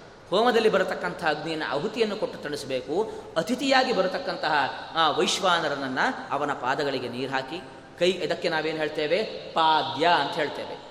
ಕೈಗೆ ನೀರನ್ನು ಹಾಕಬೇಕು. ಇದನ್ನು ನಾವು ಅರ್ಘ್ಯ ಅಂತ ಹೇಳ್ತೇವೆ. ಹೀಗಾಗಿ ಪಂಚೋಪಚಾರ ಪೂಜೆಯನ್ನು ನಾವು ಐದು ಕಡೆಯಲ್ಲಿರತಕ್ಕಂಥ ಅಗ್ನಿಯನ್ನು ನಾವು ತಣಿಸಬೇಕು. ಹಾಗಾಗಿ ಅತಿಥಿಗಳು ಬಂದಾಗ ನಾವೇ ಬಾಗಿಲ ತನಕ ಹೋಗಿ ಅವರಿಗೆ ಕಾಲನ್ನು ನೀರು ಹಾಕಿ ನಾವು ಕರೆದುಕೊಳ್ಬೇಕು. ನಮ್ಮ ಚಿಂತನೆ ಹೇಗೆ ಅಂತ ಹೇಳಿದ್ರೆ ಅತಿಥಿಯಲ್ಲಿ ವೈಶ್ವಾನರನಿದ್ದಾನೆ, ಅವರಲ್ಲಿ ಅಗ್ನಿ ಇದ್ದಾನೆ, ಅಗ್ನಿದೇವನಲ್ಲಿ ವೈಶ್ವಾನರ ನಾಮಕನಾಗಿರತಕ್ಕಂಥ ಪರಮಾತ್ಮ ಇದ್ದಾನೆ ಅನ್ನುವ ಚಿಂತನೆ ಈ ಹಿನ್ನೆಲೆಯಲ್ಲಿ ವೇದ ಹೇಳುತ್ತೆ. ಅತಿಥಿ ದೇವೋ ಭವ. ಕೇವಲ ಸುಮ್ಮನೆ ಕಾಮನ್ ಸೆನ್ಸ್ ಅಂತ ವೇದ ಹೇಳ್ತಾ ಇಲ್ಲ. ಮನೆಗೆ ಗೆಸ್ಟ್ ಬಂದಾಗ ಅನ್ನೋ ಅರ್ಥದಲ್ಲಿ ಹೇಳ್ತಾ ಇಲ್ಲ. ಅತಿಥಿ ದೇವೋ ಭವ ಅಂದರೆ ಅವನು ಕೇವಲ ಅತಿಥಿಯನ್ನು ಅತಿಥಿಯಾಗಿ ಕಾಣಬೇಡಿ. ಅತಿಥಿಯಲ್ಲಿ ಭಗವಂತನ ವೈಶ್ವಾನರ ಅನ್ನತಕ್ಕಂತಹ ರೂಪವನ್ನು ಚಿಂತನೆ ಮಾಡಿ, ಅಗ್ನಿಯನ್ನು ಚಿಂತನೆ ಮಾಡಿ ಅಗ್ನಂತರ್ಗತನಾಗಿರತಕ್ಕಂತಹ ಅಗ್ನಿನಾಮಕನಾದ ಭಗವಂತನನ್ನು ಸ್ತೋತ್ರ ಮಾಡಿ ಅನ್ನುವ ಚಿಂತನೆಯನ್ನು ಕೊಡುತ್ತೆ. ಆದರೆ ಪರಮಾತ್ಮನ ಆ ಕರುಣೆ ಎಷ್ಟು ಅಂತಂತ ಹೇಳಿದ್ರೆ, ಈ ಜಯ ವಿಜಯು, ಜಯ ವಿಜಯರು ದ್ವಾರಪಾಲಕರು ಅಂಥವರು ಕೆಳಗಡೆ ಅಸುರ ಯೋನಿಯಲ್ಲಿ ಹುಟ್ಟಿದಾಗ ಪರಮಾತ್ಮ ಹೇಳ್ತಾನೆ ನಾನೇ ಕೆಳಗಡೆ ತನಕ ಬಂತು. ಅವನು ಎಷ್ಟನೇ ಫ್ಲೋರಲ್ಲಿದ್ದಾನೋ ಪರಮಾತ್ಮ. ಕೆಳಗಿನ ಗ್ರೌಂಡ್ ಫ್ಲೋರ್ ತನಕ ಬಂದು ಪರಮಾತ್ಮ, ಅವನೇ ಕರ್ಕೊಂಡು ಹೋಗಿ ಪುನಃ ಮೋಕ್ಷ ಸ್ಥಾನದಲ್ಲಿ ನಿಲ್ಲಿಸ್ತಾ ಇದ್ದಾನೆ. ಇಂತಹ ಪರಮಾತ್ಮನ ಕರುಣೆಯನ್ನು ದಾಸು ಏನು ಕರುಣಾನಿದೆಯೋ ಅಂತ ಇಡೀ ಕರುಣಾಸಂಧಿಯನ್ನು, ಕರುಣಾಸಂಧಿಯಿಂದಾಗಿ ತಾವು ಉದ್ಗಾರವನ್ನು ಮಾಡ್ತಾ ಇದ್ದಾರೆ. ಪರಮಾತ್ಮನ ಕಾರುಣ್ಯ ಅಂತಂತ ಹೇಳಿದ್ರೆ ಅದು ನಾವು ಎಣಿಸ್ಲಿಕ್ಕೂ ಕೂಡ ನಮಗೆ ಸಾಧ್ಯವಿಲ್ಲ. ಹಾಗಾಗಿ ರಾವಣ ಅಂತಕ. ಪರಮಾತ್ಮ, ನೀನು ರಾವಣನನ್ನು ಕೊಂದು ಅದರಲ್ಲಿರತಕ್ಕಂತಹ ಜಯನಾಮಕನಾಗಿರತಕ್ಕಂತಹ ಸಜ್ಜೀವನನ್ನು ಏನು ಮಾಡಿದೆ ಅಂದರೆ, ನೀನು ಅವನಿಗೆ ಮೋಕ್ಷ ಸ್ಥಾನಕ್ಕೆ ನೀನು ಒಯ್ದಿದ್ದೀಯ. ಹಾಗಾಗಿ ಎಂಥ ಕಾರುಣ್ಯ ಪರಮಾತ್ಮ ಅಂತ ಒಂದು ನಿಟ್ಟಿನಲ್ಲಿ ಚ ನಾವು ಚಿಂತನೆಯನ್ನು ಮಾಡಿದರೆ, ಅಲ್ಲಿ ಅವನಲ್ಲಿ ಒಬ್ಬ ರಾಕ್ಷಸ ಇದ್ದ ಅವನಲ್ಲಿ, ರಾವಣನಲ್ಲಿ. ಅಂಥವನನ್ನು ನೀನು ಕೊಂದಿದ್ದೀಯ. ವಿಶೇಷ ಏನು ಅಂತಂತ ಹೇಳಿದ್ರೆ, ಪರಮಾತ್ಮ ರಾವಣ ಅಂತಕ ರಕ್ಷಿಸು ನಮ್ಮ ನರವ್ರತ ಅಂತ ನಾವು ಪ್ರಾರ್ಥನೆಯನ್ನು ಯಾವ ಹಿನ್ನೆಲೆಯಲ್ಲಿ ಮಾಡಬೇಕು ಅಂದರೆ ರಾವಣ ಅಂತಂತ ಹೇಳಿದ್ರೆ ಅವನ ಸ್ವರೂಪವನ್ನು ನಾವು ಚಿಂತನೆ ಮಾಡೋಣ. ರಾವಣ ಅಂದರೆ ನಾವೇನು ಹೇಳ್ತೇವೆ? ಅವನಿಗೆ ಇನ್ನೊಂದು ಹೆಸರು ಏನು ಅಂದರೆ ದಶಮುಖ ಅಂತ. ದಶಮುಖ ಅಂದರೆ ರಾವಣನಿಗೆ ಹತ್ತು ತಲೆ ಇತ್ತು ಅಂತ. ಅದಕ್ಕೆ ದಶಾನನ ಅಂತೆಲ್ಲ ರಾಮ, ರಾವಣನಿಗೆ ಹೆಸರು. ನೀನು ರಾಮನಾಗಿ ಆ ರಾ, ಹತ್ತು ತಲೆಯ ರಾವಣನನ್ನು ನೀನು ಕೊಂದಿದ್ದೀಯಾ. ಇದನ್ನು ನಾವು ಅಧ್ಯಾತ್ಮಕ್ಕೆ ನಾವು ಒಪ್ಪಿಸಿಕೊಂಡ್ವಿ. ಅದಕ್ಕೆ ನಾವು ಅಧ್ಯಾತ್ಮ ದೃಷ್ಟಿಯಲ್ಲಿ ನಾವು ಚಿಂತನೆಯನ್ನು ಮಾಡಿದ್ವಿ ಅಂತಂತ ಹೇಳಿದ್ರೆ ಈಗ ಅಂತಹ ರಾವಣ ಇಲ್ಲ. ಆದರೆ ನಾವು ಹತ್ತು ತಲೆಯ ರಾವಣ ಅಂತ ನಾವು ಯಾವುದನ್ನು ಚಿಂತನೆಯನ್ನು ಮಾಡಿಕೊಳ್ಬೋದು ಅಂತ ಏನಾದರೂ ಕೂಡ ಸ್ವಲ್ಪ ವಿಮರ್ಶೆಯನ್ನು ಮಾಡಿದ್ರೆ ರಾವಣನನ್ನು ನಮ್ಮ ಮನಸ್ಸಿಗೆ ನಾವು ಹೋಲಿಸ್ಕೊಳ್ಬೋದು. ರಾವಣನ ಚರ್ಯೆ ಎಂಥದ್ದು? ಅಂದರೆ ರಾವಣ ಜಗತ್ತಿನಲ್ಲಿ ಯಾವುದು ಸುಂದರವಾದ ಪದಾರ್ಥಗಳನ್ನು ಏನು ತಾನು ನೋಡ್ತಾ ಇದ್ದ, ಅವ್ನಿಗೇನು ಅನ್ನಿಸ್ತಿತ್ತು ಅಂತ ಹೇಳಿದ್ರೆ ಎಲ್ಲವೂ ಕೂಡ ನನಗೇ ಬೇಕು ಅಂತ ಅನ್ನಿಸ್ತಾ ಇತ್ತು ರಾವಣನಿಗೆ. ಅಲ್ವಾ ನಮ್ಮ ಮನಸ್ಸು ಹಾಗೆ ಅಲ್ವಾ? ಜಗತ್ತಿನಲ್ಲಿ ಯಾವುದೇ ಹೆಣ್ಣು ಹೊನ್ನು ಯಾವುದೇ ಪದಾರ್ಥವನ್ನು ನಮ್ಮ ಮನಸ್ಸು ನೋಡಲಿ ನಮ್ಮ ಮನಸ್ಸು ಏನು ಚಿಂತನೆ ಮಾಡುತ್ತೆ ಅಂತಂತ ಹೇಳಿದ್ರೆ, ಓಹೋ, ಈ ವಸ್ತು ನನಗೆ ಬೇಕು. ಅದು ಯಾರದ್ದು, ಏಕೆ, ಇದು ಯಾವುದನ್ನು ಕೂಡ ನಾವು ನೋಡದೆ ಯಾವುದು ಒಳ್ಳೆಯ ವಸ್ತು ಕಾಣುತ್ತೋ, ಅಯ್ಯೋ, ಇದು ನನ್ನ ಹತ್ರ ಇದ್ದರೆ ಅಂತ ನಮ್ಮ ನಮ್ಮ ಮನಸ್ಸು ಆಲೋಚನೆ ಮಾಡ್ತಾ ಇದೆ. ಅದಕ್ಕೆ ಇನ್ನೊಂದು ಅಂತ ಹೇಳಿದ್ರೆ ಯಾರು ಹೇಳ್ತಾ ಇಲ್ಲ, ಹುಚ್ಚು ಮನಸ್ಸಿನ ಹತ್ತು ಮುಖಗಳು ಅಂತ ಒಬ್ಬರು ಹೇಳ್ತಾರೆ. ಈ ಮನಸ್ಸು ಹೆಂಗೆ ಅಂದರೆ ಮತ ಮನು, ಮನಸ್ಸಿಗೆ ಹತ್ತು ಮುಖಗಳು. ಹತ್ತು ಮುಖ ಅಂತಂತ ಹೇಳಿದ್ರೆ ಮನಸ್ಸು ಪೂರ್ವ ದಿಕ್ಕಿಗೂ ಹೋಗುತ್ತೆ. ಹತ್ತು ದಿಕ್ಕುಗಳಲ್ವ ಒಟ್ಟು? ಪೂರ್ವ, ಪಶ್ಚಿಮ, ಉತ್ತರ, ದಕ್ಷಿಣ ಆಗ್ನೇಯ ನೈಋತ್ಯ ವಾಯುಯ ಮೇಲೆ, ಕೆಳಗೆ ಅಂತೆಲ್ಲ ಸೇರಿಸಿ ಹತ್ತು ದಿಕ್ಕುಗಳು. ನಮ್ಮ ಮನಸ್ಸು ಹೀಗೆ ಹೋಗಬೇಕಾ ಅಂತಂತ ಹೇಳಿದ್ರೆ ಇಲ್ಲೂ ಹೋಗ್ಲಿಕ್ಕೆ ಬಿಡಲ್ಲ. ಯಾಕೆಂದರೆ ಹಿಂಗೆ ಜಗ್ತಾ ಇರತ್ತೆ. ಹಿಂದೆ ಹೋಗೋಣ ಅಂತಂತ ಹೇಳಿದ್ರೆ ಈ ಕಡೆ ಜಗ್ತಾ ಇರತ್ತೆ. ಕಡೆಗೆ ಮನಸ್ಸಿನಲ್ಲಿ ಏನು ಮಾಡ್ತೀವಿ ಅಂದರೆ ಏನನ್ನು ಕೂಡ ನಾವು ಮಾಡೋದಿಲ್ಲ. ಹಾಗಾಗಿ ಈ ಮನಸ್ಸು ಅಂತಂತ ಹೇಳಿದ್ರೆ ಇವೆಲ್ಲ ಕುದುರೆ ಇದ್ದ ಹಾಗೆ. ಅದಕ್ಕೋಸ್ಕರ ಕುದುರೆಗೆ ಏನು ಮಾಡಿರ್ತಾರೆ ಅಂತ ನೀವು ನೋಡ್ಬೋದು ಕಣ್ಣಿಗೆ ಎರಡು ಹಿಂಗೆ ಕಟ್ಟು ಕಟ್ಟಿರ್ತಾರೆ. ಯಾಕೆ ಅಂತಂತ ಹೇಳಿದ್ರೆ ಚೂರು ಆಚೆ ಈಚೆ ನೋಡ್ತು ಅಂತಂತ ಹೇಳ್ತಾರೆ ಕುದುರೆ ಅಷ್ಟು ಚಂಚಲವಾದದ್ದು. ಹಾಗಾಗಿ ನಮ್ಮ ಮನಸ್ಸು ಕೂಡ ಹಾಗೆ ರಾವಣ. ಓ ರಾವಣ ತ್ರೇತಾಯುಗದಲ್ಲಿ ಮಾತ್ರ ಇದ್ದ ಅಂತ ನಾವು ಅಂದ್ಕೊಳ್ಳೋದು ಬೇಡ. ಅವನು ಈ ಕಲಿಯುಗದಲ್ಲೂ ಕೂಡ ರಾವಣ ಇದ್ದಾನೆ. ಅವನೆಲ್ಲೋ ತುಂಬ ಲಂಕಾಪಟ್ಟಣ ಅಂತ ಎಲ್ಲೋ ತುಂಬ ದೂರ ಇಲ್ಲ. ಅವನು ನಮ್ಮ ಮನಸ್ಸಿನಲ್ಲಿಯೇ ಇದ್ದಾನೆ. ಆ ನಮ್ಮ ಮನಸ್ಸೇ ರಾವಣ. ಹಾಗಾಗಿ ರಾವಣ ಅಂತಕ ರಕ್ಷಿಸು ನಮ್ಮ ಮನನವರತ ಅಂತ ನಾವು ಪ್ರತಿನಿತ್ಯವೂ ಕೂಡ ಪ್ರಾರಂಭವನ್ನು ಮಾಡಿ ಇಂತಹ ಮನಸ್ಸು ಯಾವತ್ತೂ ಕೂಡ ಹತ್ತು ಕಡೆಗೆ ಹೋಗದೇ ಇರಲಿ.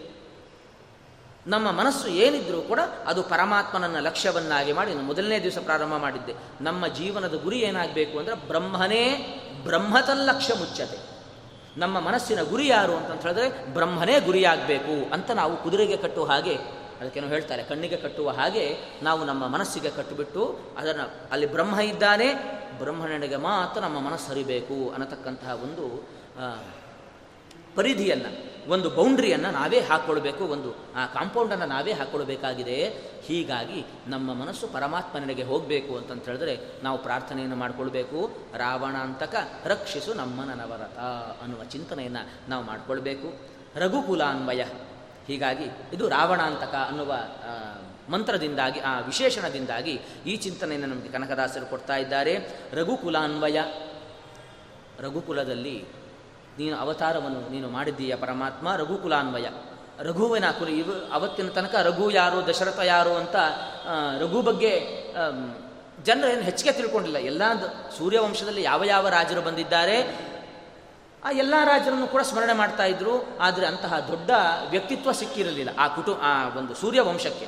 ಎಲ್ಲ ಬರ್ತಾ ಇದ್ರು. ಆದರೆ ಯಾವಾಗ ರಾಮಚಂದ್ರ ಆ ವಂಶದಲ್ಲಿ ಅವತಾರವನ್ನು ಮಾಡಿದ್ನೋ ಅವತ್ತಿನಿಂದಾಗಿ ಆ ವಂಶವನ್ನು ಎಲ್ಲರೂ ಕೂಡ ಹಾಡಲಿಕ್ಕೆ ಪ್ರಾರಂಭ ಮಾಡಿದ್ದಾರೆ. ಪರಮಾತ್ಮ, ನೀನು ರಾಘವ. ರಘುವಿನ ಗೋತ್ರದಲ್ಲಿ ಬಂದವನೇ ಅಂತ ಅವತ್ತಿನಿಂದಾಗಿ ಎಲ್ಲ ರಘುಕುಲವನ್ನು ಕೂಡ ತಾವು ಹೊಗಳ್ತಾ ಇದ್ದಾರೆ. ಪ್ರಹ್ಲಾದರಾಜರು ಒಂದು ಮಾತನ್ನು ಹೇಳ್ತಾರೆ.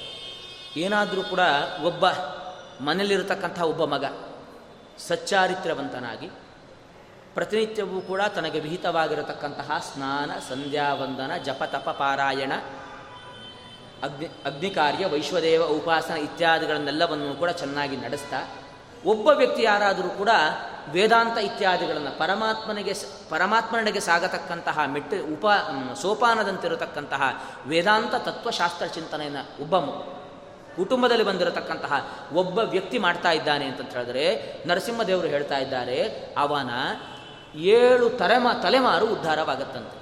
ಒಬ್ಬ ಕುಟುಂಬದಲ್ಲಿ ಬಂದಿರತಕ್ಕಂಥ ಒಬ್ಬ ವ್ಯಕ್ತಿ ವೇದಾಂತವನ್ನು ಅಧ್ಯಯನ ಮಾಡಿದರೆ. ಹಾಗಾಗಿ ನಮ್ಮ ಗುರುಗಳು ಯಾವತ್ತೂ ಕೂಡ ಕೇಳ್ತಾ ಇರ್ತಾರೆ.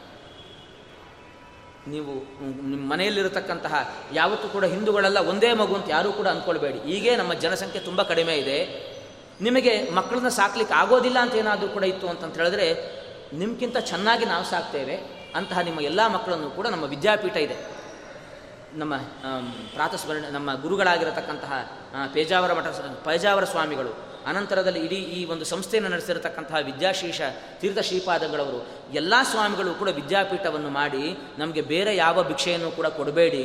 ನಾವು ಭಿಕ್ಷಿಕರು ನಿಜ, ಆದರೆ ನಮಗೆ ಏನು ಭಿಕ್ಷೆಯನ್ನು ಕೊಡಿ ಅಂತಂತ ಹೇಳಿದ್ರೆ ತುಂಬ ಹೆಚ್ಚಿಗೆ ಸಂತಾನವನ್ನು ನೀವು ಪಡ್ಕೊಳ್ಳಿ. ನಿಮಗೆ ಓದಿಸ್ಲಿಕ್ಕಾಗಿಲ್ಲ ಅಂತಂತ ಹೇಳಿದ್ರೆ ಅಂಥವನ್ನು ನಮಗೆ ಕೊಡಿ. ನಿಮಗಿಂತ ಚೆನ್ನಾಗಿ ಅವರನ್ನು ನಾವು ಕಾಪಾಡ್ತೇವೆ, ಓದಿಸ್ತೇವೆ ಅಂತ ಎಲ್ಲ ಮಠಾಧೀಶರು ಕೂಡ ಇವತ್ತು ಪ್ರ, ಒಕ್ಕರಳಿನಿಂದಾಗಿ ಪ್ರತಿಜ್ಞೆಯನ್ನು ಮಾಡಿದ್ದಾರೆ. ಹಾಗಾಗಿ ಅಂತಹ ದಾನ ಇಡೀ ನಮ್ಮ ಸ, ಮಧ್ವ ಮಧ್ವ ಸಮಾಜದಿಂದಾಗಿ ಆಗಬೇಕಾಗಿದೆ. ಮಧ್ವ ಸಮಾಜ ಅಂತಂತಲ್ಲ, ಇಡೀ ಬ್ರಾಹ್ಮಣರೆಲ್ಲರೂ ಕೂಡ ಒಟ್ಟಾಗಿ ವೇದ, ವೇದಾಂತ ಉಪನಿಷತ್ತಿಂತಹ ಅಧ್ಯಯನ ಮಾಡಲಿಕ್ಕೆ ಇಲ್ಲಿದ್ದರೆ ಈ ಪರಂಪರೆ ಏನಾದರೂ ಕೂಡ ಬಿಟ್ಟೋಯ್ತು ಅಂತಂತ ಹೇಳಿದ್ರೆ, ಮುಂದೆ ನಮ್ಮ ಮಕ್ಕಳು, ಇಡೀ ನಮ್ಮ ವಂಶವನ್ನು ಇವತ್ತು ನಾವು ಏನು ಹೇಳ್ತೇವೆ, ನಮ್ಮ ಗೋತ್ರ ಪ್ರವರ್ತಕರ ಗೋತ್ರ ಪ್ರವರ್ತಕರಾಗಿರತಕ್ಕಂತಹ ಋಷಿಗಳನ್ನು ನಾವು ಸ್ಮರಣೆ ಮಾಡ್ತೇವೆ. ನಾನು ವಸಿಷ್ಠ ಗೋತ್ರದಲ್ಲಿ ಬಂದವ, ನಮಸ್ಕಾರ ಮಾಡ್ತೇನೆ. ನಾನು ವಿಶ್ವಾಮಿತ್ರ ಗೋತ್ರ, ಗೌತಮ ಗೋತ್ರ, ಜಮದಗ್ನಿ ಗೋತ್ರದಲ್ಲಿ ಬಂದವರು, ನಾನು ನಿಮಗೆ ನಮಸ್ಕಾರವನ್ನು ಮಾಡ್ತೇನೆ ಅಂತ ನಾವು ನಮ್ಮ ಪೂರ್ವಜರನ್ನು ತುಂಬ ಸ್ತೋತ್ರವನ್ನು ಮಾಡ್ತೇವೆ. ಆದರೆ ನಮ್ಮ ಸಂತಾನ ಮುಂದೆ ಇದೇ ರೀತಿಯಾಗಿರತಕ್ಕಂತಹ ವಾತಾವರಣ ವಿದ್ಯೆ ಕೊಡ್ತು ಅಂತ ಈ ವಿದ್ಯೆ ಇವತ್ತಿನ ಏನು ವಿದ್ಯೆ ಇದೆ, ಇಂತಹ ವಿದ್ಯೆಯೇ ಜಗತ್ತಿನಾದ್ಯಂತ ವಿಸ್ತಾರವಾಯಿತು ಹೋಯಿತು ಅಂತಂತ ಹೇಳಿದ್ರೆ ನಮ್ಮನ್ನು ಯಾರೂ ಕೂಡ ಸ್ಮರಣೆ ಮಾಡ್ಕೊಳ್ಳೋದಿಲ್ಲ. ಈಗೆಲ್ಲ ನಾವು ಬಯಸ್ತಕ್ಕಂಥದ್ದೇ ಎಳ್ಳು ನೀರು. ನಮ್ಮ ಕುಟುಂಬದಿಂದಾಗಿ, ನಮ್ಮ ಸಂತಾನದಿಂದಾಗಿ ನಾವೇನು ಬಯಸ್ತೇವೆ? ಎಳ್ಳು ನೀರನ್ನು ಬಿಡಿಸ್ತೇವೆ ಯಾಕೆಂದರೆ ಹೋದ ನಂತರದಲ್ಲಿ ನಮಗೆ ನಮ್ಮ ಉದ್ದೇಶವಾಗಿ ಯಾರಾದರೂ ಕೂಡ ಎಳ್ಳು ನೀರು ಬಿಟ್ಟರು ಅಂತಂತ ಹೇಳಿದ್ರೆ, ಶ್ರಾದ್ದಾದಿಗಳನ್ನು ಮಾಡ್ತು ಅಂತಂತ ಹೇಳಿದ್ರೆ ಆ ಜೀವಕ್ಕೆ ಸದ್ಗತಿಯಾಗತ್ತೆ.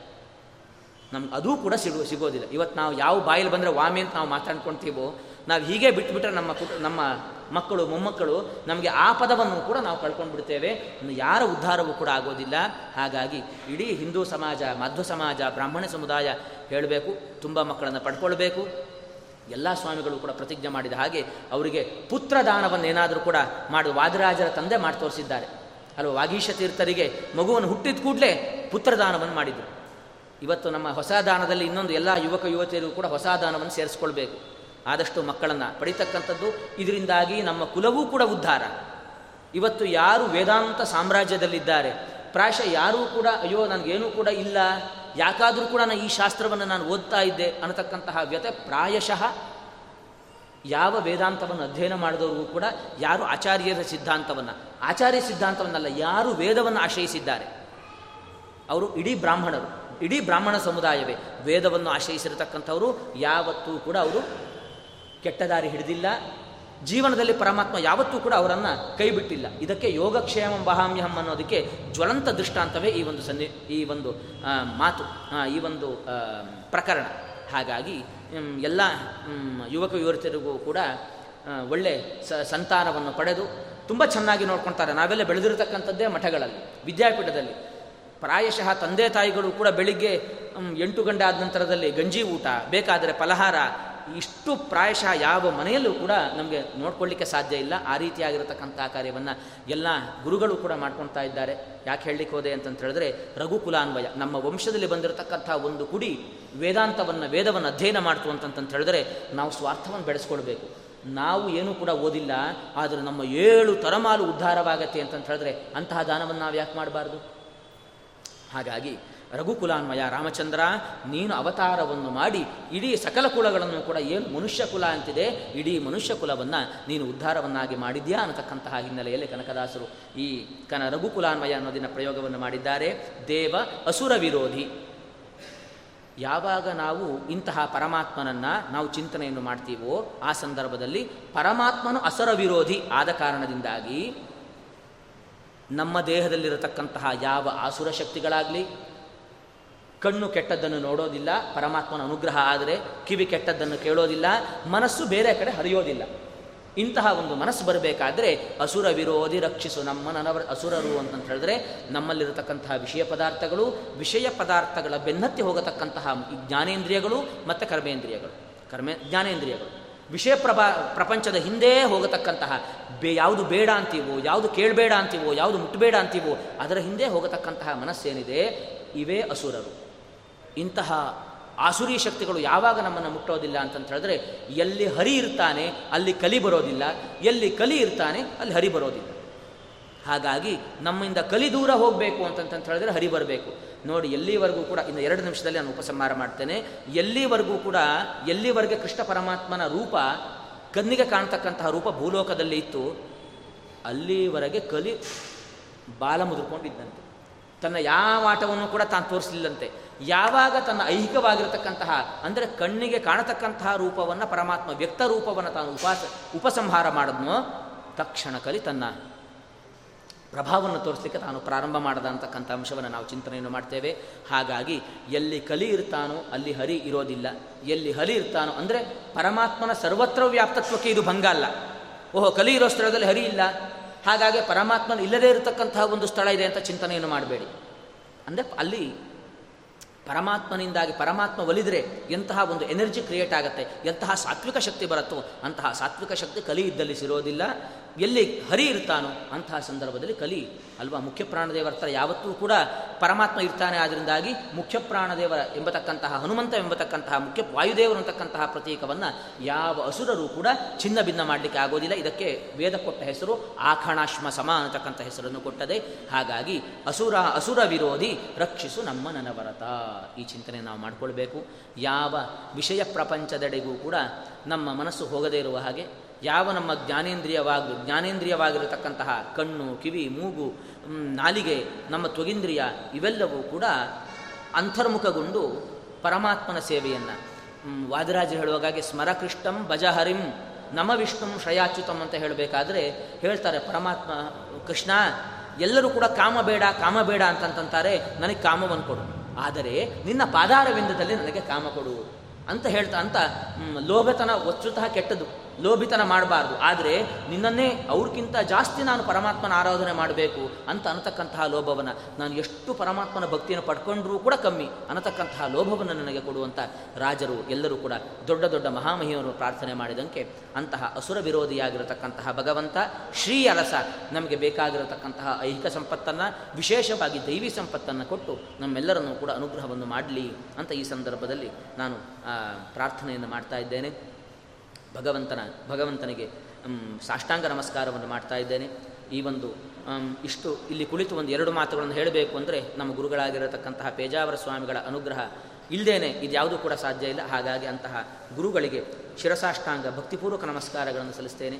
ಈ ಒಂದು ಇಡೀ ಇಂತಹ ಒಂದೆಲ್ಲ ಪ್ರಕ್ರಿಯೆಗಳು ಜ್ಞಾನಕಾರಿ ಇವೆಲ್ಲವೂ ಕೂಡ ಆಗಬೇಕು ಅಂತಂತ ಹೇಳಿದ್ರೆ ವಿದ್ಯಾಶೀಷ ವ್ಯಾಸರಾಜ ಮಠದ ಮಠಾಧೀಶರಾಗಿರತಕ್ಕಂತಹ ವಿದ್ಯಾಶೀಷ ಶ್ರೀಪಾದಂಗಳವರು ಇಂತಹ ಎಲ್ಲ ವ್ಯವಸ್ಥೆಯನ್ನು ಕೂಡ ಮಾಡ್ತಾ ಇದ್ದಾರೆ. ಅವರಿಗೂ ಕೂಡ ಸಾಷ್ಟಾಂಗ ನಮಸ್ಕಾರಗಳನ್ನು ಮಾಡ್ತಾ, ಇದರಲ್ಲಿ ಏನಾದರೂ ಕೂಡ ಕಿಂಚಿತ್ ಇವೆಲ್ಲವನ್ನು ಕೂಡ ಪ್ರವಚನವನ್ನು ಹೇಗೆ ಸ್ವೀಕಾರ ಮಾಡಬೇಕು ಅಂತಂತ ಹೇಳಿದ್ರೆ, ಅದಕ್ಕೊಂದು ಹಂಸ ಕ್ಷೀರ ನ್ಯಾಯ ಅಂತ ಹೇಳ್ತಾರೆ.